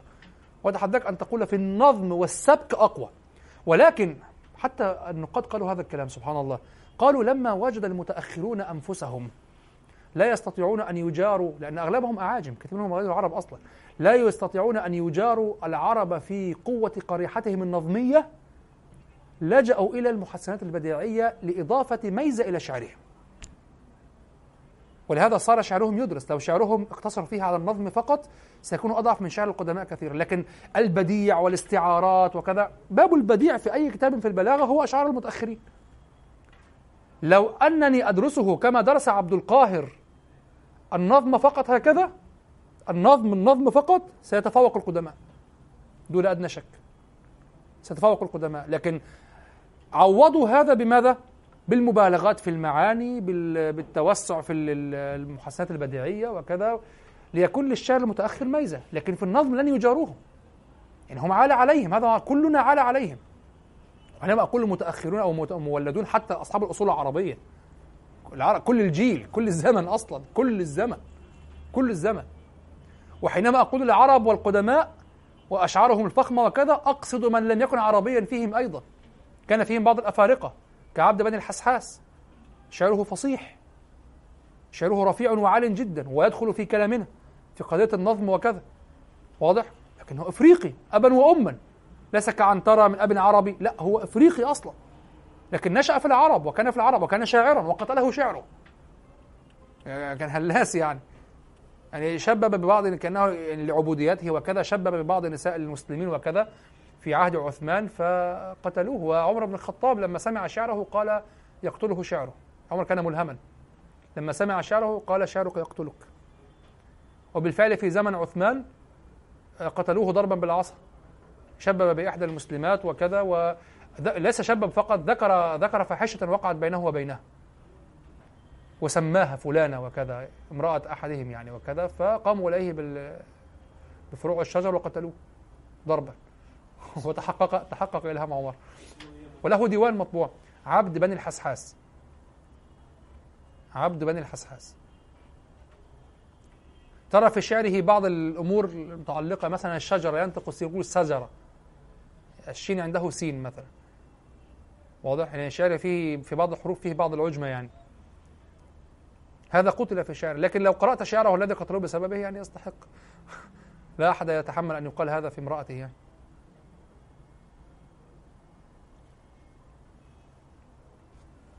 وقتل بمكيدة يعني هم أجلسوه وطلبوا منه قول الشعر وجعلوا النساء تمر أمامه حتى إذا مرت المقصودة ذكرها فقاموا إليه. ضرب حتى مات. وقيل أظن أنه كان هو يضرب يقول الشعر أيضا. سبحان الله عشر العرب. فهذه قضية كانت لابد أن تستوفى. قضية أن الشعر عند القدماء هو في قوة النظم وأما هذه المحسنات التي عوض بها المتأخرون ليست داخلة المعنى والتطور لم يقع في لم يقع في أصل النظم وإنما وقع في النوافل وقع في الزيادات التي لم يهتم بها القدماء أصلا لم يهتموا بها أساسا. نعم. ثم أورد عبد القاهر شبهة على ما قرره خلاصتها. قد أقررتم بأن الشعراء القدماء هم فوق الشعراء المحدثين. فما أدرانا بأن هؤلاء القدماء قبل الإسلام؟ لو عرض عليهم التحدي لن يأتوا بمثل القرآن. آه لحظة. يعني حينما جاء الإسلام كان هناك من الشعراء من قد مات. صح؟ طيب فيقول قد أقررتم بأن الشعراء القدماء أو قررتم أن الشعراء القدماء هم فوق الشعراء المحدثين. فما أدرانا بأن هؤلاء القدماء قبل الإسلام لو عرض عليهم التحدي لن يأتوا بمثل القرآن. وخلاصة الجواب لعبد القاهر أشعار هؤلاء الشعراء القدماء موجودة متناقلة منذ الجاهلية إلى زمان التحدي وما بعده. وكان العرب يعرفونها ويروونها فلو صلح شيء منها لمعارضة القرآن بوجه من الوجوه ولو كان بالقياس لنبهوا إليه. فالتحدي مطلق في الإتيان بنص مثل نص القرآن. ولم يلزمهم أن يكون من شعرهم الذي ينشدونه بأنفسهم. بل تراث العرب كله مقصود في التحدي. يعني القرآن جاء في وقت القرآن جاء بعد وفاة ابن القيس ب بكام؟ بخ... يعني قيل من 40 إلى 80 سنة. على على الخلاف في وفاة امرؤ القيس. من 40 إلى 50 سنة. وامرؤ القيس الشعراء موجودون من قبله والمشهور أن المهلهل خاله عدي بن زيد بن ربيعة. أنه خاله. ماشي؟ الذي هو من من تغلب. ومشهور أن أمه تغلبية وأن أمه هي فاطمة آه، بنت آه، آه، معذرة. أن فاطمة هي هي أخت المهلهل التي هي أم امرئ القيس. فاطمة تغلبية أخت المهلهل. واضح لذلك كان من كلام بعض الدارسين يستغرب يعني كيف لم يذكر تغلبا مطلقا؟ كيف لم يذكر هذه القبيلة مطلقا في الشيء ولم يفخر بها وكذا؟ وأنا لا أراه غريبا لأن كندة كانت أعلى. بل تغلب كانت تدين بالولاء لي بكر وتغلب يدين بالولاء لي لمملكة كندة. فلن يفخر كثيرا بتغلب يعني. لكن له بيت شعر يقول فيه خالد بن كبشة قد علمت مكانه. وأبو يزيد ورهطه أعمامي فخالد بن كبشة قد تحمل على آه، كليب وائل اللي هو قالوا أنه أعز العرب يعني. نعم. المهم فخاله المهلهل شاعر والشعر موجود من قبل المهلهل يعني إذا الشعر قديم. فهم يقولون فليكن امرؤ القيس مثلا. فهم يقولون ما أدراك الإسلام جاء بعد امرؤ القيس بثمانين سنة. ما أدراك بأن بأن امرؤ القيس لو كان موجودا وقت القرآن أو لو كان القرآن قد نزل في وقت امرئ القيس؟ بأن الرجل لم يكن ليقول الشعر الذي يتحدى به. فقلنا لا هل هو لم يقل؟ بل قال قال قف نبكي وقال العام صباح قال لك شوق. وهذه القصائد واضحة وبارزة جدا. هي التي هي التي أصلا أعلمتنا بمن هو امرؤ القيس. فالقصائد موجودة. فلما القرآن قال لكم إيتوا بنص مثل القرآن أو قريب من القرآن لم يلزمكم بأن تأتوا به من لسانكم أن تأتوا به أنتم أن تنشدوه جديدا. القضية قضية تعجيز. قضية أن هل يوجد مثل القرآن أو لا يوجد؟ بقطع النظر هل سينشد أو هو منشد بالفعل؟ القضية هل يوجد مثل القرآن؟ ائت بنص. آه ما هو موجود أهو لو كان موجودا أو سأقوله. فلا تقل من أدراك بأنهم لن يقولوا. هم أصلا بالفعل قالوا. كلمة بأنهم بالإشارة إلى أنهم شعراء. أنت عرفت أنهم شعراء بشعرهم. فهمتم القضية يعني أنت بلغك أنهم شعراء من خلال شعرهم. فلم تشر إليهم بهذا الضمير هم لم تقل بأنهم إلا وقد عرفتهم بأشعارهم أصلا. فشعرهم موجود. ائتي بما فيه يشبه القرآن أو يساوي القرآن. خلاصة الجواب أشعار هؤلاء الشعراء القدماء موجودة متناقلة منذ الجاهلية إلى زمان التحدي وما بعده وكان العرب يعرفونها ويروونها. فلو صلح شيء منها لمعارضة القرآن بوجه من الوجوه ولو كان القياس لنبهوا إليه. فالتحدي مطلق في الإتيان بنص مثل نص القرآن ولم يلزمهم أن يكون من شعرهم الذي ينشدونه بأنفسهم بل تراث العرب كله مقصود في التحدي. أقول معلقا نلاحظ أن كل ما سلكه عبد القاهر إلى اللحظة هو إثبات الإعجاز بالاستدلال يعني يستدل على الإعجاز ولم يحدد بعد الموضع. لا بالوقوف على ذات علة الاستدلال وهو في هذا عكس الخطابي. الذي أشار إلى العجز التاريخي إشارة مختصرة لطيفة ثم صب جل عنايته على تعيين وجه الإعجاز داخل مادة البلاغة. تلاحظون الفرق؟ هناك تفصيل شديد صح؟ هنا يثبت القضية أنه وقع الإعجاز وكذا وسيقول بعد ذلك الإعجاز كان في النظم وكذا لكن لن يفصل. أين سيفصل؟ في الدلائل. ولهذا هذه الرسالة ناسب أن توضع بجوار هذه الرسالات الأخرى. طيب أية رسالة من هذه الرسالات الثلاث؟ أكثر تفصيلا إلى الآن الخطابي ثم الرماني ثم عبد القاهر. عبد القاهر لم يفصل لن يفصل في نفس المادة وإنما سيدلل على وجود الإعجاز. ومثل هذا ما كتبه آه، أستاذ محمود شاكر في مقدمة الظاهرة القرآنية لملك بن نبي. ولهذا آه، سنعقب بها إن شاء الله تعالى بعد بعد الأستاذ عبد القاهر. بعد أن ننتهي من الأستاذ عبد القاهر نقرأ رسالة ونعلق على رسالة أو مقدمة محمود شاكر. طبعت مستقلة وهي مقدمة لكتاب ملك بن نبي يتكلم عن قضية الإعجاز وكذا. وهي رسالة مهمة مفيدة. تشبه هذه في نفس المنهج يعني لم يتعرض لنفس النظم. ثم يورد عبد القاهر شبهة شوف كله شبه شبه على قضية الإعجاز نفسها على حصوله. ثم يورد عبد القاهر شبهة خلاصتها. إن تفوق القرآن على أهل عصره أو على كلام أهل عصره لا يعني أنه معجز بإطلاق. في كل العصور. فنحن نرى في كل عصر من يتفوق على أهل عصره ولم يستطيعوا أن يساووه أو يقاربوه. فهكذا القرآن في عصر نزوله. ما خلاصة هذه الشبهة؟ القرآن تفوق. لحظة امرؤ القيس تفوق. ولم يقل أحد إن شعره معجز. وإن كنت أقول يعني. لكن امرؤ القيس تفوق. أقول مجاز مجاز. واضح؟ امرؤ القيس تفوق. فهذه خلاصة الشبهة. امرؤ القيس تفوق ولم يقل أحد إن شعره معجز. والقرآن تفوق من باب التفوق البلاغي وضعه وضعه بشري وتفوق كما تفوق امرؤ القيس ولم يكن امرؤ القيس نبيا فلم يكن واضع القرآن نبيا. ما المشكلة؟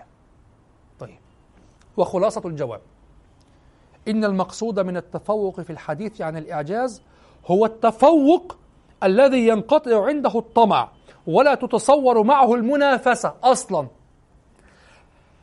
وهذا ليس هو الحاصل في تفوق الشعراء على غيرهم في عصرهم فإنه حتى لو تفوق الشاعر على الشاعر فإن الطريق إلى الشاعر الغالب يعني أن تسلك نفس مسلك الشاعر وأن تتفوق عليها الذي هو الغالب فإن الطريق إلى الشاعر الغالب يحصل الطمع في سلوكها ببذل الجهد ولو انقطع فيها الجهد فإنه يكون لأسباب ليس منها ليس منها كونه غير متمكن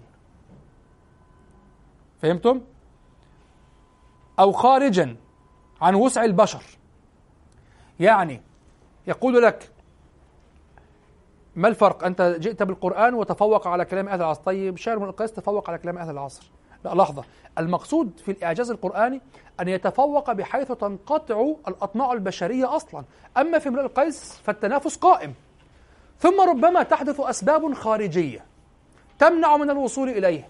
إما بسبب ضعف اللسان العربي باتساع رقعة الدولة الإسلامية وإما بسبب انقطاع القدرة بسبب عدم التدرب وعدم هناك أسباب كثيرة جدا لا لا لا تفسد أصلا يعني نستطيع مثلا فلنفترض أن قلنا الآن فلنفترض قلنا الآن نعرف نعلم إلى أبد الدهر لن يأتي من يتفوق في الشارع على امرئ القيس. تخيلوا يعني يمكن أن تطرح هذه الشبهة الآن. أقول لك أيضا القضية كما هي. لماذا؟ لأن المقصود هو عدم الطمع من الأصل ولو بأي مقدار ولو في أي زمان. امرؤ القيس إلى طروء الأسباب الخارجية كان مطمعا إلى التفوق عليه. الأسباب التي منعت من الوصول إلى مستوى امرئ القيس لا ت... لا لا تمنع أو لا تدل على أن هذه ال... على أن الطريق كان مسلوكا من قبل. ونحن ننفي أن يكون الطريق مسلوكا من الأصل. يعني ما زال الطريق إلى امرئ القيس موصوفا بالإمكان البشري العام. لكن هناك أسباب أخرى من خارج القضية برمتها منعت من ذلك. نحن نتكلم عن الأسباب التي في قلب القضية. هل هناك ما يمنع في الأصل من القول بأن الشاعر القيس هو في الأخير قريحة بشرية وتكونت عند الشاعر مع موهبة بشرية جائز أن يعطيها الله سبحانه وتعالى لغيره من الشعراء ليخرج هذا الكلام؟ لا يمنع شيء. فحتى لو قضينا ليوم الدين إلى يوم الدين بأنه لن يتفوق أحد من القيس هذا لا يجعل شعر القيس غير مطمو غير غير طامع يعني لا يطمع فيه من الأصل في من لم يتعرض لهذه الأسباب الخارجية. فهمتم؟ والكلام على الإعجاز في القرآن يقطع يقطع القدرة البشرية من الأصل. لم يقل أحد في شيء من القيس إنه انقطعت القدرة البشرية من الأصل. يعني من الأصل لن يصلح. كنت في مع أحد الإخوة بالأمس لما انصرفت من هنا فقال لي كلمة أقمت عليها درسا في الحقيقة. قال لي أنا آه، أفهم آل عم صباحا وأفهم سما لك شوقا لكن أشعر أنني لن أبلغ فهم الشعر فهما صحيحا إلا إذا فهمت قفا نبكي فهما صحيحا تاما. فقلت له لا لحظة. كن واقعيا. هناك مشكلة في قفا نبكي. الأسلوب الذي استعمله امرؤ القيس في هذه القصيدة نحن أصلا لا نفكر به. قدراتنا النفسية لا تسري عليه. نحن عندنا ميل عام إلى الهجوم على المعاني. أن نقول المعنى. لو نظرت في المعلقة عند ابن القيس سترى شعرة ومثلت له بشعرة زجاجية. تعرف ألياف الزجاجية؟ ألياف شعرة زجاجية هكذا لينة شعرة هكذا. دقيقة جدا جدا جدا وقطرها يعني واحد على عشرة من الملي. ويسري فيها وهي زجاجية. لينة جدا ويسري فيها الغرض في القصيدة. وحول هذه الشعرة أو أمام هذه الشعرة ركام من الصور. امرؤ القيس يستحضر هذه الشعرة وتغذي كل هذه الصور نحن أصلا لا نفكر هكذا فقلت يعني لو أنت أردت أن تقول الشعر لو أردت أن تقول الشعر وجعلت قفا نبك مقياسا ستفشل لماذا؟ لأننا أصلا منهج قفا نبكي لا لا نفكر به أصلا كعقول في عقول فهمتم القضية؟ بخلاف ألا عم صباحا سمى لك شوق أقرب إلينا. قفا نبكي أصلا بطريقتها هذه التي هي عبارة عن ركام وتكتشف بأن داخل الركام شعر يعني جبل هكذا من الصور وبداخله شعرة تغذيه وترتبه التفكير بهذه الطريقة وهذه الطاقة ليست عندنا أصلا. فلو أردت أن تأتي مثلها لن تستطيع أن تجمع بين وجود الشعر ووجود ركام من الصور. فإذا أردت أن تنجح وأن تكون بالفعل فحل عصرك وغير عصرك وغير عصرك فاتخذ سما لك شوق ولا عم صباحا مقياسا ونموذجا لماذا؟ أقرب إلى قدراتنا. أقرب وليست مطابقة يعني. أقرب إلى قدراتنا. لكن قفا نبكي أصلا؟ خارجة عن القدرات من هذا. طيب خروج على هذا الكلام عندي. خروج قفا نبكي عن هذه القدرات؟ هل يجعلها معجزة بأصل القدرة البشرية؟ لا. لكن بسبب تغير أساليب التفكير البشرية نحن صرنا لا نفكر كذلك. هذا من وقت مبكر جدا. من القرون الأولى أصلا. صارت عندنا المباشرة للمعاني. انظروا إذا أردت أن أشرح كيف نبكي كيف أشرح الروابط؟ وكيف أشرح الغرض الذي بدأ من أول القصيدة وشعره وحتى أثبت لك أنها أن القصيدة متصلة وتغذيها من الخلف هذه الشعرة. أكشف لك عن الروابط المحذوفة. الروابط بين الفصول وهي محذوفة. وكيف غذت هذه الشعرة الدقيقة كل هذا الركام المتصل الذي هو ليس ركاما في الحقيقة لكن من كثافته. فامرؤ القيس يستحضر شعرة من المعنى وفي ويجعل الواجهة ركاما من الصور. نحن لا نفكر طاقتنا لا تفكر هكذا أصلا. بهذه الطريقة أصلا. واضح؟ فكيف بقصيدة على هذه بلغت الذروة في هذه الطريقة؟ فهمتم القصد؟ طيب هذا الوصف قفا نبكي. هل يجعلها معجزة؟ وخارجة عن القدرة البشرية من الأصل؟ لا كان يمكن أن يحدث هذا مع غير من القيس. هذا هو. وبعضهم نعم شعره في شيء من ذلك. يعني هناك شيء يشبه ذلك يشبهه في عينات أبي ذؤيب. هناك شيء يشبه ذلك في معلقة عبيد بن الأبرص. يشبه ذلك. واضح؟ لكن لا يجعله خارجا عن القدرة البشرية. فالشبهة تظهر في الأول يعني مفزعة وكذا فقط أن تحتاج إلى أن تكون دارسا للشعر والأدب واللغة وأن تكون متأنيا في النظر في المسائل. ليس أكثر. فالجواب. فإنه حتى لا تفوق الشاعر على الشاعر فإن الطريق إلى الشاعر الغالب يحصل الطمع في سلوكها ببذل الجهد. ولو انقطع فيها الجهد فإنه يكون لأسباب ليس منها كونه غير ممكن أو كونه خارجا عن وسع البشر. أما الغلبة الحاصلة في القرآن فإنها من الأول تنقطع عندها الأطماع انقطاعا تاما. يعني لا تفكر في منافسة أصلا لا تفكر في أسباب. أنت تسمع تقول لا تدخل من القيس الذي قال تسمع هذا جاء من عالم آخر. هذا ليس نحن ليس البشر. فإنها من الأول من أول لحظة تنقطع عندها الأطماع انقطاعا تاما. ويدرك الشعراء أنه من غير الممكن أصلا. رأيت الفرق؟ شوف الشبهة بالأول امرؤ القيس تفوق القرآن تفوق امرؤ القيس لم يقل أحد أنه معجز فلماذا تقول القرآن أنه معجز؟ لا فرق ما معنى التفوق هنا؟ تفوق بأية صفة؟ امرؤ القيس تفوق مع عدم انقطاع الأطماع أو مع انقطاع الأطماع لأسباب أخرى لا علاقة لها بعدم القدرة أصلا أما القرآن انقطعت الأطماع من أول لحظة لعدم التأتي أصلا فهمتم؟ يعني امرؤ القيس لما يقول ممكن العربي يفكر كيف أتى بها؟ ويفكر كيف أتى بهذه الروعة؟ لكن الذين يسمعون قرآن النبي صلى الله عليه وسلم لا يمكن خلاص. يعني لا يفكر كيف أتى به. يعني هم يتهمونه مباشرة. إما بسحر إما بجن إما بكذا إما كذا. لماذا؟ لا توجد مقدمات بلاغية يفكر بها. لما امرؤ القيس يفكر كيف أتى بها ويظل يتأمل كيف أتى. لكن هذا يحدث شيء في القرآن. لأن الباب مغلق من الأول. فتفوق عن تفوق اختلف. طيب. ويدرك الشعراء أنه من غير الممكن أصلا. فسقط فتسقط الشبهة. ولا يجرؤ عاقل على أن يقول إن, إن الشاعر الغالب قد تفوق على غيره من الشعراء بذات القدر الذي تفوق به القرآن على كل كلام في عصر الوحي. على أن كل هذا باطل من أساسه. عبد القاهر يقول. أو هذا تلخيص كلامه. على أن كل هذا باطل من أساسه. لأن الشرط في نقد العادة بنص القرآن هو أن يعم التحدي كل الأعصار. فلا يصح أصلا ما افترضه أصحاب هذه الشبهة حين قاسوا تفوق القرآن على الكلام في عصر الوحي على تفوق الشعراء على غيرهم في عصور أخرى. لأن المقصود تفوق القرآن هو من تفوق القرآن هو تفوقه على كل الكلام في كل الأعصار. يعني أصلا من الأول لا يمكنك أن تقول. ابن القيس تفوق على شعراء عصره. ثم ابتداء هكذا أنت لن لا تعرف أن الإسلام سيأتي ولا تعرف أن الرقعة ستتسع وأن القرائح ستنزل. فأنت هو تفوق على من؟ كانوا في عصره ثم الزمن يثبت أو الزمن يثبت أو يزور هل سيتفوق على كل الناس بعد ذلك أو لا؟ شيء آخر لكن الأطماع لم تنقطع من الأول. تنقطع لأسباب خارجية. القرآن من الأول تحديه لكل البشر.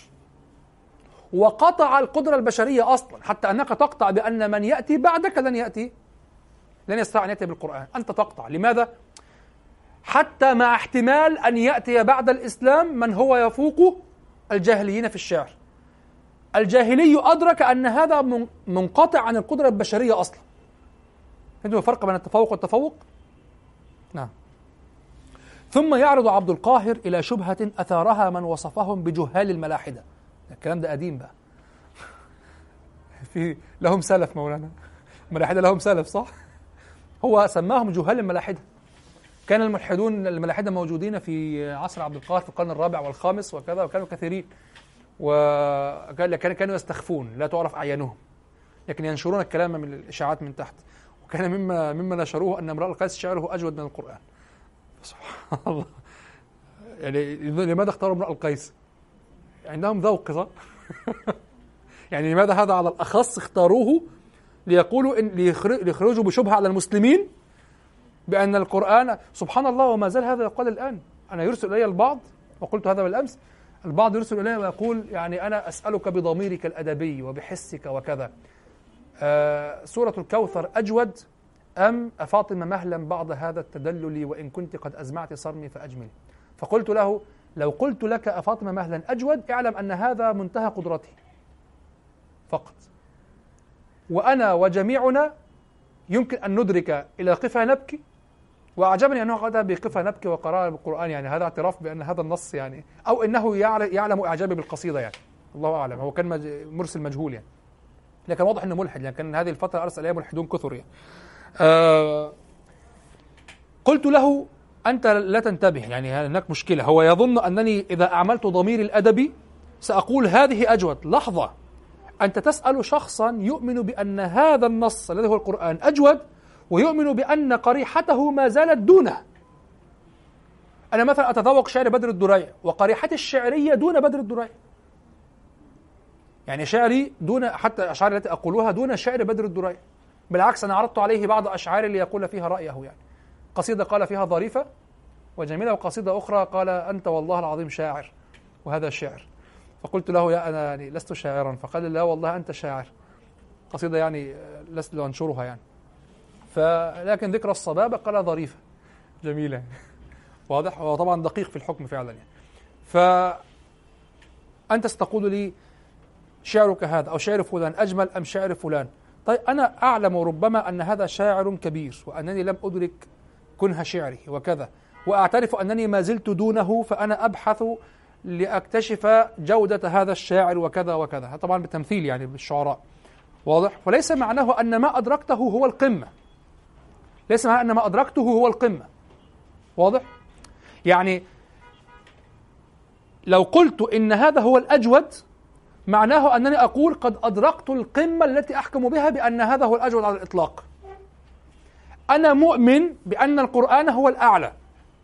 ومؤمن في نفس الوقت بأن قريحتي لم تبلغ بعد إلى الكشف عن سر الجودة في هذا القرآن.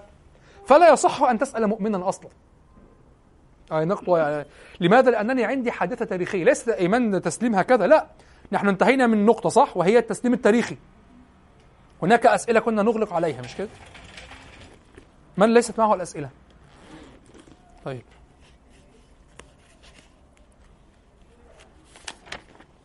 أخذ فقط يعني ورقتي أنا.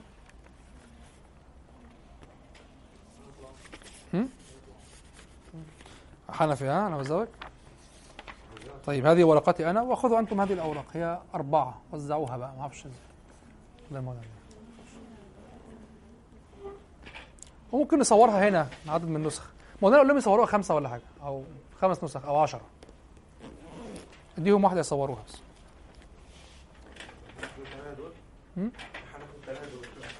يعني نحن الآن أنا قلت مولانا هذه أسئلة أنا طرحتها في أنت لابد أن تسمع السلسلة من الأول هذه أسئلة شملت كل القضايا في إعجاز القرآن ونحن ونحن ندرس نغلق الأسئلة واحدا واحدا فهمت؟ مما غلق ماذا؟ ها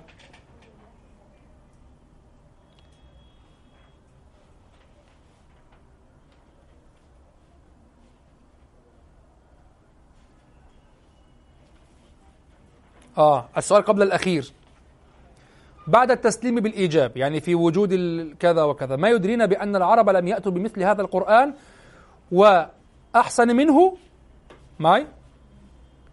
وقد تخلص منه المسلمون إذ كانوا أمة غالبة. فصلت في هذا لا أريد أن أعيد. فصلت. البعض يقول وطرحه معي بعض الملحدين الشباب يعني قال ما يدريك أنت الأمة هو أحدهم قال لي هكذا كنا نجلس في الشرفة يعني قال لي هل تتوقع أنه لم يكن هناك سيل من القصائد في هجاء محمد النبي صلى الله عليه وسلم؟ يعني هنا أمة أدبية بهذا الشكل أمة شاعرة بهذا الشكل وحرب تقوم هكذا والبيئة العربية معروفة. ألم تكن هناك حركة أدبية كاملة في هجائيات لهذا الشخص؟ قلت له قطعا كانت هناك ليس مئات بل آلاف القصائد تهجو هذا الشخص. قال لي نريد قصيدة واحدة. فقال لي إذا الأمة المنتصرة استطاعت أن تدفن كل هذا التراث. خلاص هي قتلت من كل من من هجى النبي صلى الله عليه وسلم أصلا. كان هناك هجاء صح؟ هناك من أهدر النبي صلى الله عليه وسلم دمه من فتح مكة. لأنه ترى هكذا في السيرة. كان يهجو كان يهجو. أين القصائد؟ صاحبها قتل. والقصائد أعدمت طبعا. لو كانت مكتوبة أعدمت. لو كانت محفوظة خلاص إما أنهم أسلموا أو قتلوا وتلاشت في التاريخ. خلاص؟ هذا التراث تلاشى. نعم صحيح. قال لي ولماذا لا يكون قد وقع التحدي؟ يعني لما وقع التحدي قد أتى بعض العرب بما يفوق القرآن ولكن الأمة المنتصرة آه، دفنت هذا التراث. قلت له أنت نقل إليك أو نقول له الآن. أنت نقل إليك ماذا؟ أنا كنت أسمع فقط منه. يعني أخزن الكلام. وأنتظر مثل هذه المجالس الآن نقول له أنت نقل إليك أو فهمت بالمنطق وبالواقعية التاريخية أنه لابد وقع هجاء وبل بالتاريخ كان يهجو كان يهجو كعب بن زهير رضي الله عنه صاحب البردة كان يهجو لذلك أهدر دمه طيب علمت بالضرورة وقوع الهجاء أين القصائد؟ لا توجد صح؟ طيب ونحن الآن علمنا بالضرورة وقوع التحدي ولو وقع لو وقعت الاستجابة ولو وقع قبول التحدي وانتصر العرب فيما أتوا به من قصائد لا نحتاج إلى نقل قصيدة واحدة لكان حدثا ينقله العالمون العالمين ينقله كل العالم. لماذا؟ لأن القضية هنا أولا كانت في وقت استضعاف المسلمين. فهمون؟ كان في وقت استضعاف المسلمين. وكان في آه كانوا في مكة. التحدي بدأ في مكة. واضح؟ وكان الشعر أصلا ينشد ينشد نطقا. يعني لا يقرأ في لا يكتب ويسجل ويوزع وكذا كتابة كانت نادرة كان ينشد. فإذا وقعت هذه الحادثة في مكة في وقت استضعاف المسلمين والأمم متربصة وترى كان سيخفى. أنت تظن أن القصائد التي هي هجاء كانت تنتظر أن تكون مكتوبة في رقاع فدفنها المسلمون فانتهت؟ أين الحادثة نفسها؟ كما علمت أن بحادثة الهجاء نفسها. لكن لم تنقل القصائد كذلك. الآن التحدي وقع ولم يقع. لماذا؟ لو وقع التحدي أو التحدي وقع ولم تقع الاستجابة. لو وقعت الاستجابة لنقل إلينا الكلام. لكن لم تقع الاستجابة. لو وقع التحدي ببيت واحد أو بمقطوعة واحدة من الشعر لكان ذلك حدثا ينقل وربما الحدث يغطي على الشعر نفسه أصلا. فأنت تسأل مسلما يقر وأنا أظن أن العاقل كل عاقل لابد أن يقر بأن التحدي قد وقع وبأن العجز قد وقع. لماذا هذه مسلمة تاريخية؟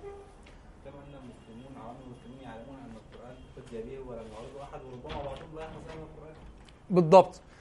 فهو أنا أحاكمه إلى نفس المنطق الذي استعمله. هو يقول تظن ليست هناك هجائيات؟ لا هناك هجائيات قطعا. بحكم عادة العرب وبالقرائن وكذا قطعا هناك هجائيات بل هناك نصوص في أن فلان كان يهجو النبي صلى الله عليه وسلم. فلما في ف... شوف فترة مك... فترة الفترة الذي عاشوا فيها في المدينة كم سنة؟ عشر سنوات. 13 في المدينة في, في مكة ثم عشر سنوات في المدينة ثم فتح مكة. ففلان وفلان كانوا يهجون النبي صلى الله عليه وسلم. يعني إذا هناك قصائد هناك أين القصائد؟ أنت علمت بالنص وبالمنطق وبالضرورة التاريخية والمجتمعية وبثقافة العرب وجود الهجاء. علمت وجود الهجاء. طيب وأين وأين القصائد؟ لا لا توجد القصائد. خلاص لا إشكال. طيب نفس الضرورة ونفس الضرورة التاريخية ونفس كذا يقضي بأنه لو كان وقع مقتضى التحدي أو لو كان وقع وقعت الاستجابة للتحدي ولم يقع العجز لكان قد نقل. حادثة. أنت ما أصلا التحدي وقع أين؟ في مكة. في أول نزول القرآن وقع التحدي. متى دفنه المسلمون؟ يعني هي قصائد مكتوبة دفنوها؟ متى كتبت؟ يعني ثلاثة وعشرين عاما غير كافية والقرآن ما زال يتلى ويطلب التحدي غير كافية لنشر القضية والحدث؟ ولا يصلنا منه شيء؟ الحتمية التاريخية أن التحدي لم يستجب له. الحتمية التاريخية أن التحدي لم يستجب له. هذا مقطوع به. فأنت تسأل شخصا يعلم أن الذي هو أعلم مني ومنك ومن كل هذه الأجيال والقرون باللغة تحد في كرامتهم وشرفهم ولم يستطيعوا أن ينطقوا بحرف أو أن يأتوا بحرف يصدق عليه أنه يساوي أو أنه يداني حتى. فتسألني هذا أجود أو أجود؟ أقول أنا أشعر بهذا بجودة هذا. أما الآخر فأجود. وإن لم أشعر به. لماذا؟ لأن غيرنا ممن هو فوقي وفوقك في هذا بمراحل بسنوات ضوئية شعر به ولم يستطع أن يأتي بمثله من الشعر. فهمتم الفرق؟ دائما حاولوا أن تنظروا إلى القضية من ناحية تاريخية واخرجوا عن حصرها في أشخاصكم. الملحدون يلعبون على هذه القضية لعبت معي كثيرا جدا. دائما يسألك أنت طب ويحاول أن آه، يخلي ذهنك يعني يقول لك تعالى بس سيبك من كل اللي حصل وتعالى نسأل بعضنا كده بأمانة. طيب بأمانة أنا مش مش متذوق. وبأمانة أنا أعلم أن من هو أعلم مني بهذا النص لم يستطع أن يتحداه. وعجز عنه. فبأمانة بأمانة أنا مؤمن بهذا. وبأمانة لابد أن أفصل بين إدراكي للنص وبين جودة النص في نفسه. أنا أول ما بدأت أدرس الشعر كانت أجود معلقة المعلقات منذ سنوات. كانت أجود معلقة عندي معلقة زهير. لماذا؟ أقرب إلى ذهني أقرب إلى روحي أسهل. وأقرب إلى روحي الأزهرية المعاني الفخمة التي فيها وطبعا اعتدت دراسة المدح وكذا فالمعاني الفخمة والكرم والسلم ورفض الحرب وكذا وكذا. هو الشيخ زهير يعني. واضح؟ وكنت أنظر لمن القيس يعني ما هذا؟ فكانت المعلقة من القيس هنا وكان زهير زهير هنا معلقة زهير هنا. فظل الأمر هكذا. طبعا هذه لم تنزل بالعكس تصعد. هكذا لكن القيس يفعل هكذا. وهذا يصعد لكن هكذا. واضح؟ فبان لماذا يقدمون امرأة القيس وكذا؟ وهذا في نص بشري. وهذا في نص بشري. فما بالك في نص مقطوع تاريخيا بعجز الفحول الذين كانوا ذروة التاريخ في اللغة مقطوع بأنهم عجزوا عنه؟ فتسألني فقلت له لو أجبتك سأجيبك فقط بجواب واحد وهو أنني أدرك جمال هذا وعجزت عن إدراك الجمال في هذا. طيب لماذا إذا عجزت لماذا تقول غير موجود؟ لأنني أعلم بمقياس ما عندي من البلاغة أن أجدادي الذين بنفس المقياس أعلم أنهم أعلى مني هو عندي مقطوع وكما ينبغي عند على كل عقل أن يعلم أنه مقطوع بأنهم عجزوا عنه. يعني أنا شخص عندي مثلا 30 من البيئة بالمئة من مما عند العربي الذي هو 100 بالمئة. فعندي 30 بالمئة. هذه الثلاثين تجعلني أدرك أن هذا صاحب المئة بالمئة حجة وهو الأعلى. فهناك نص عجز عنه صاحب المئة بالمئة. وأنا لا أستطيع أن أتذوق هذا النص بهذا المستوى لكنني أعلم أنه صاحب المئة بالمئة عجز عنه فأنا أعلم أنه أجود من النص الذي أقدر أنا على تذوقه. فوجود هذا الشخص الذي هو أعلى مني الذي أعلم تذوقه لهذا النص يجعلني أعلم بوجود الجودة في هذا النص وإن لم أدركها. وأنها جودة معجزة. فهمتم الفرق؟ دائما يلعب لك على محتوياتك أنت ما في رأسك أنت. ولا تشعر وعقلك يضطرب. لا تنتبه إلى أن عقلك يحوي البعض. وعقلك نفسه يدرك إدراكا صحيحا أنك تملك البعض. وأن هناك أدوات أخرى لم تحصلها. ولذلك من يا مولانا أنا مديك المقالة تكتبها صح؟ في فيها فيها نصيحة متعلقة بهذا الأمر. قلت من النصائح التي الأساسية بل أنت قلت لي أنها مكررة كمان في في مقالتين. آه قلت للمبتدئ في الشعر لا تتسرع بالحكم على القصيدة الآن. ربما ينقلب حكمك بل سينقلب حكمك بعد ذلك. يعني شعورك الآن هو على أساس ما عندك أنت من الأدوات الآن. بعد ذلك مش أنا مش قريت الكلام ده؟ بعد ذلك أدواتك تتطور قريحتك تعلو ذوقك يعلو تنقلب عندك القضية. ترى القصيدة التي كانت عالية بعض القصائد كانت عالية جدا ستهبط ترتطب وبعضها يعلو جدا وهكذا. واضح؟ لماذا؟ تغيير موازين خلاص أو تطور موازين. هذه نقطة مهمة جدا. ثم يرد عبد القاهر إلى شبهة أثارها من وصفهم بجهال الملاحدة. بأن طبعا هم نشروا كما قلت لكم يعني جهال الملاحدة يعملون الآن يعني. ونشروا في هذا الوقت بأن شعر القيس أجود من شعر ويخاطبون به العامة طبعا يعني. أو من لا ينتبهون إلى ما قلته الآن وهو أن ال ال ال أن إدراكك لا يعني الكل. كل الإدراك. بأن من البلغاء المتأخرين كالجاحظ آه شوف ثم يعرض عبد القاهر إلى شبهة أثارها من وصفهم بجهال الملاحدة بأن من البلغاء المتأخرين كالجاحظ من يقدر على معارضة القرآن ولكنهم تركوا ذلك خوفا على أنفسهم من سطوة الدولة في الإسلام. طيب هي فين الدولة دي؟ وجاء جواب عبد القاهر طبعا عبد القاهر بالمناسبة فارسي الجاحظ فارسي.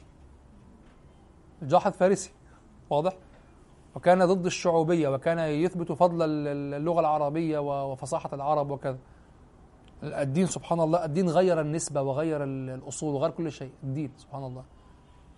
وجاء جواب عبد القاهر بأن هذا يتصور من أناس خاملين أن يكتموا اعتقادهم هذه القدرة في أنفسهم ولو كانت باطلة.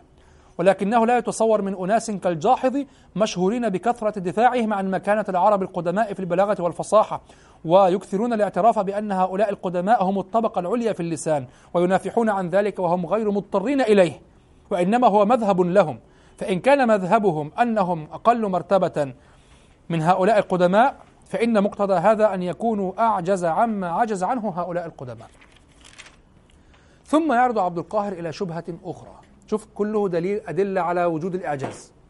ثم يعرض عبد القاهر إلى شبهة أخرى مشهورة يريد أصحابها إثبات أن عدم آه أن عدم مجيء العرب بمثل القرآن ليس دليلا على أنهم يعجزون عن هذه المرتبة من البلاغة. يعني عادي هو يستطيعون لكن ترك طب ترك لماذا تركوا؟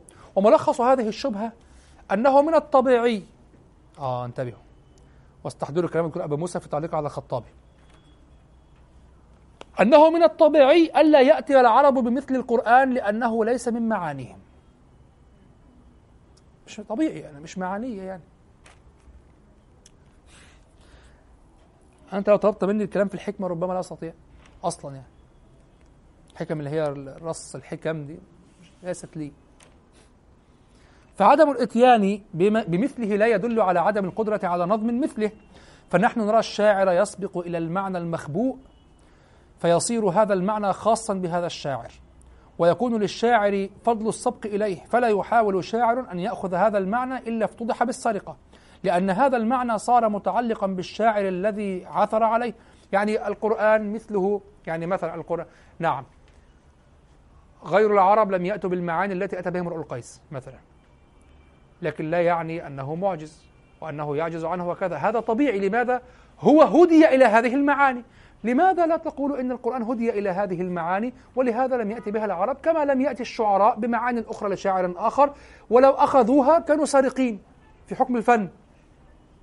واضح؟ فعدم الإتيان بمثله لا يدل على عدم القدرة على نظم مثله. فنحن نرى الشاعر يسبق إلى المعنى المخبوء فيصير هذا المعنى خاصا بهذا الشاعر ويكون للشاعر فضل السبق إليه. شوف قضية كلام في الإعجاز مرتبط بالشعر. كل شيء كل حاجة الشاعر الشاعر الشاعر.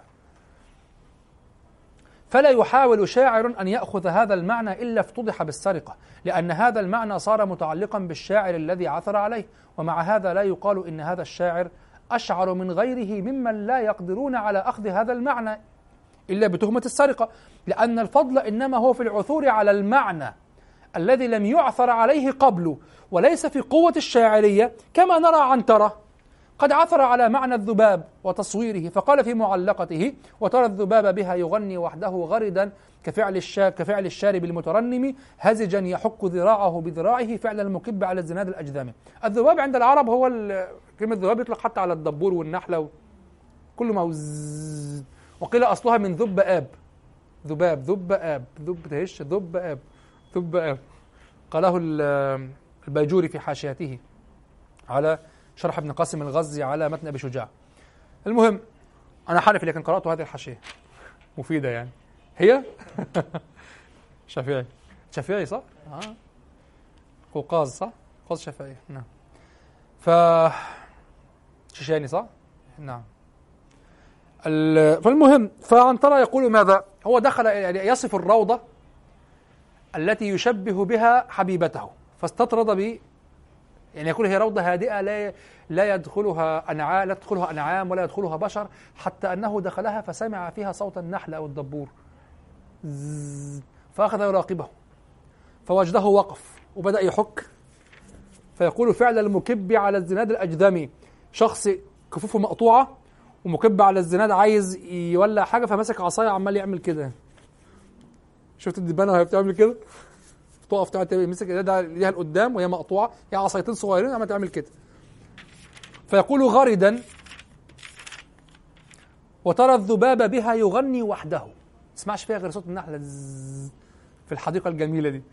وترى الذباب بها يغني وحده غردا كفعل الشارب المترنم هزجا يحك ذراعه بذراعه وقف بص لها. غردا يحك ذراعه بذراعه فعل المكب على الزناد الأجدمي المقطوع الإيدين فهذا المعنى يقال فيه معنى عقيم على اصطلاح نقد الشعر. معنى عقيم يعني لا يلد مش مقيم يعني سيء. انتبهوا. كلمة معاني عقيمة ممكن تبقى في قمة الجودة. عقيم يعني ما ينفعش يولد. مثلا امرؤ القيس آه، شبه المرأة بالغزالة صح؟ فأخذوا يشبهون المرأة بالغزالة في صور كثيرة جدا وخاصة. المعنى هذا يلد خصب ليس معنى عقيما. هناك معاني عقيمة تسمى المعاني العقم. عقم لماذا هي عقم؟ تجمع هكذا المعاني العقم. لأنه إذا أخذها شخص لن يستطيع أن يأخذها إلا كما هي فهو سارق رسمي. لن يستطيع أن يضع أن يولد فيها معنى آخر فيكون له فضل في المعنى. أنت سارق رسمي سارق فقط. لا يقبل شيء آخر. هناك بيت في آل عم صباح. قالوا إنه من المعاني العقم. قال سموت إليها بعدما نام أهلها سمو حباب الماء حالا على حالي. واضح؟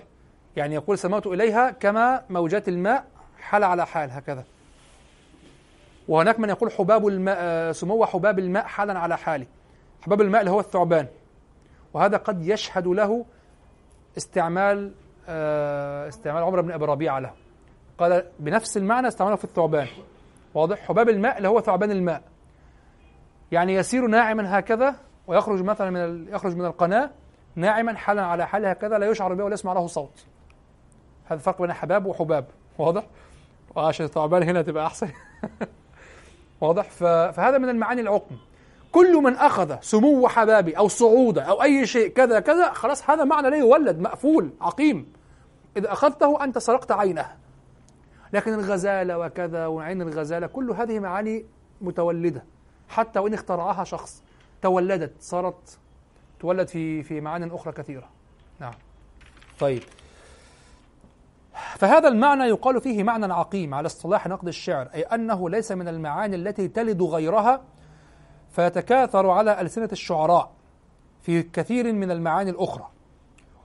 ويبقى الأصل وإنما هو معنى عقيم. فإذا استعمله شاعر آخر كان سارقا صرفا. ومع هذا لا يدل هذا المعنى العقيم على أن عنترة أشعر من الشعراء الآخرين. الذين لم يأتوا بهذا المعنى ولو استعملوه كانوا سارقين. فيقول أصحاب هذه الشبهة إن القرآن كذلك. إنما عجز العرب عن الإتيان بمثله لأنه ليس من معانيهم التي يقولون كلامهم عليها. لا، كلامهم كلهم في سلمى وليلى ولبنى وكذا وعنيزة. واضح؟ وفي الهجاء وفي وفي الرثاء وفي المديح. واضح؟ هذه معانيهم. لهم أربعة خمسة أبواب وأكثر باب عند العرب القدماء الغزل والأطلال وال أو نقول أطلال هذه يعني بنية في القصيدة ولها دلالات استعارية لا نقول أكثر المعاني الحماسة والغزل أو الحماسة وبكاء الديار نقول بكاء الديار حتى بكاء حقيقيا يعني. لكن أكثر الأبواب عندهم الحماسة. الحماسة الحماسة والرثاء والهجاء عندهم قليل ونادر بالمناسبة كثرة في الإسلاميين. والشيخ طارق بن عاشور يقول هو كثرة في الإسلاميين لأن العرب كانوا يصفون حساباتهم بالسيوف. خلاص الهجاء لا يحتاج إلى هجاء. لما جاءت الدولة وأخذت نزعت ال- السلطة من كل القبائل وكذا فصار صار الالتقاء بماذا بالهجاء وجيل الفرزدق يتهاجيان وكذا.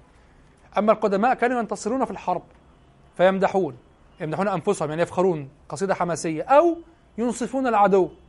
وإذا مات عزيز كان رثاء. فالرثاء والحماسة والغزل عندهم كثير. وإذا أضفت بكاء الأطلال كمعنى على أنه معنى مستقل يمكن أن تقول كذلك. فالمعاني عند العرب محدودة. فيقول أصحاب هذه الشبهة إن القرآن كذلك إنما عجز يعني كالمعاني العقيمة في الشعر إنما عجز العرب عن الإتيان بمثله لأنه شوف الشبهة كانت تطرح في هذا الوقت بهذا الشكل في دولة الإسلام.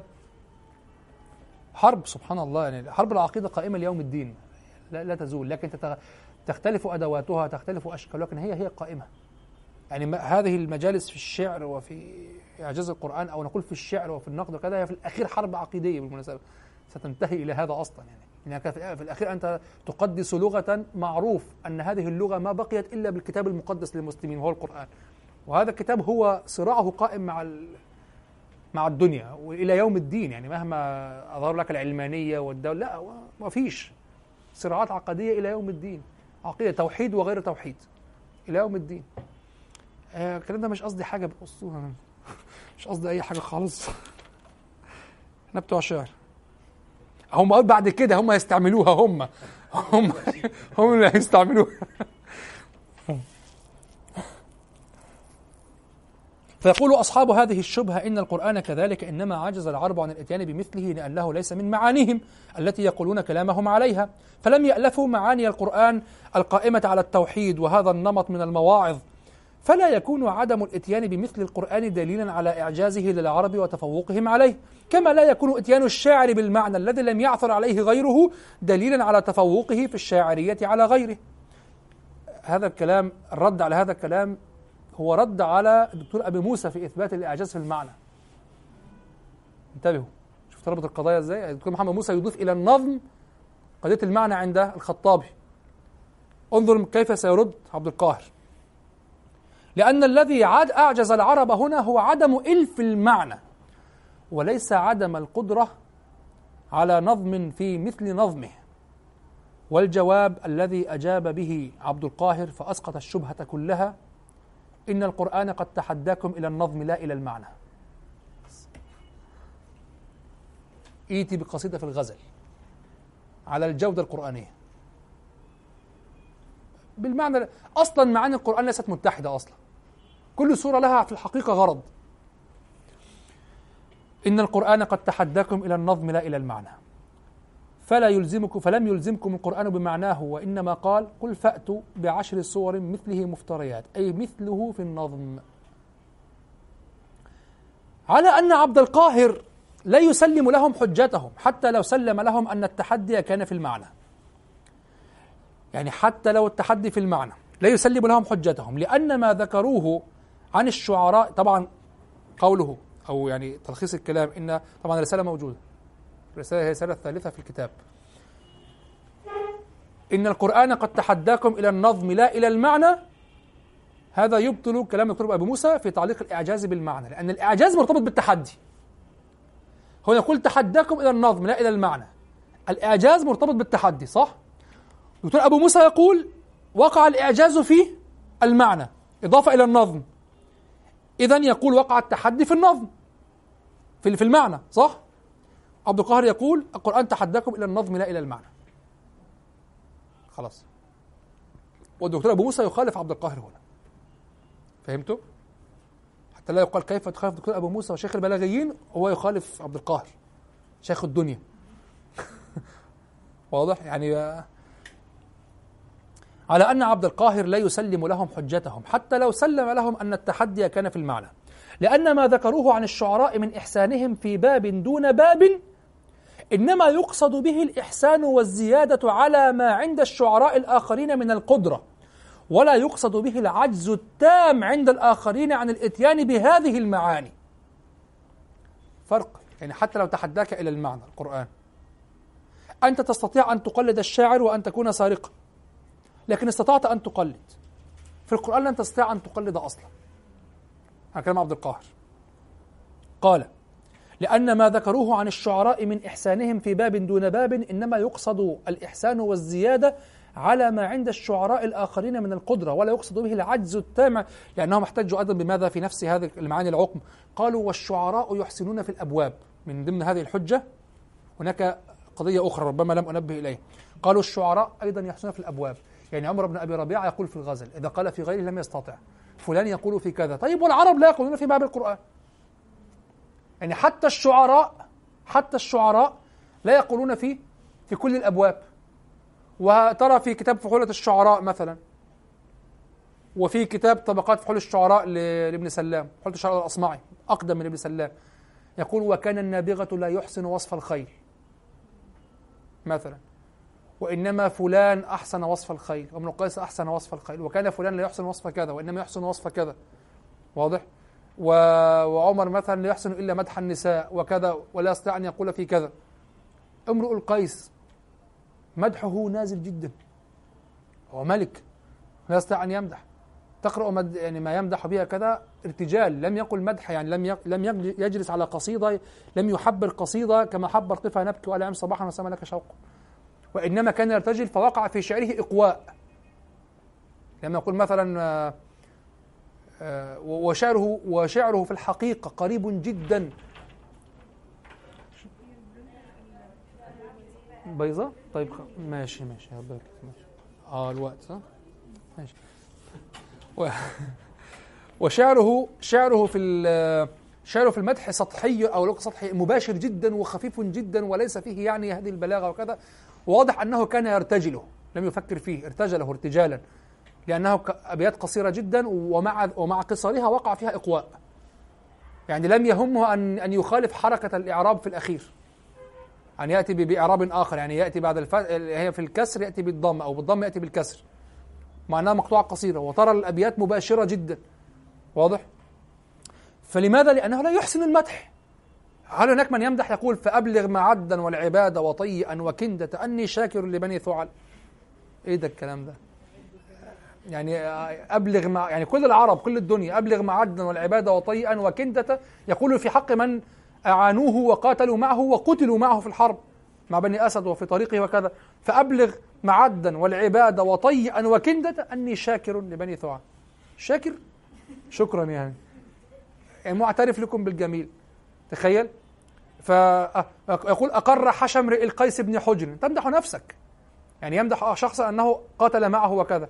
وأجاره. فيقول أقر حشى امرئ القيس بن حجر. بنو تيم مصابيح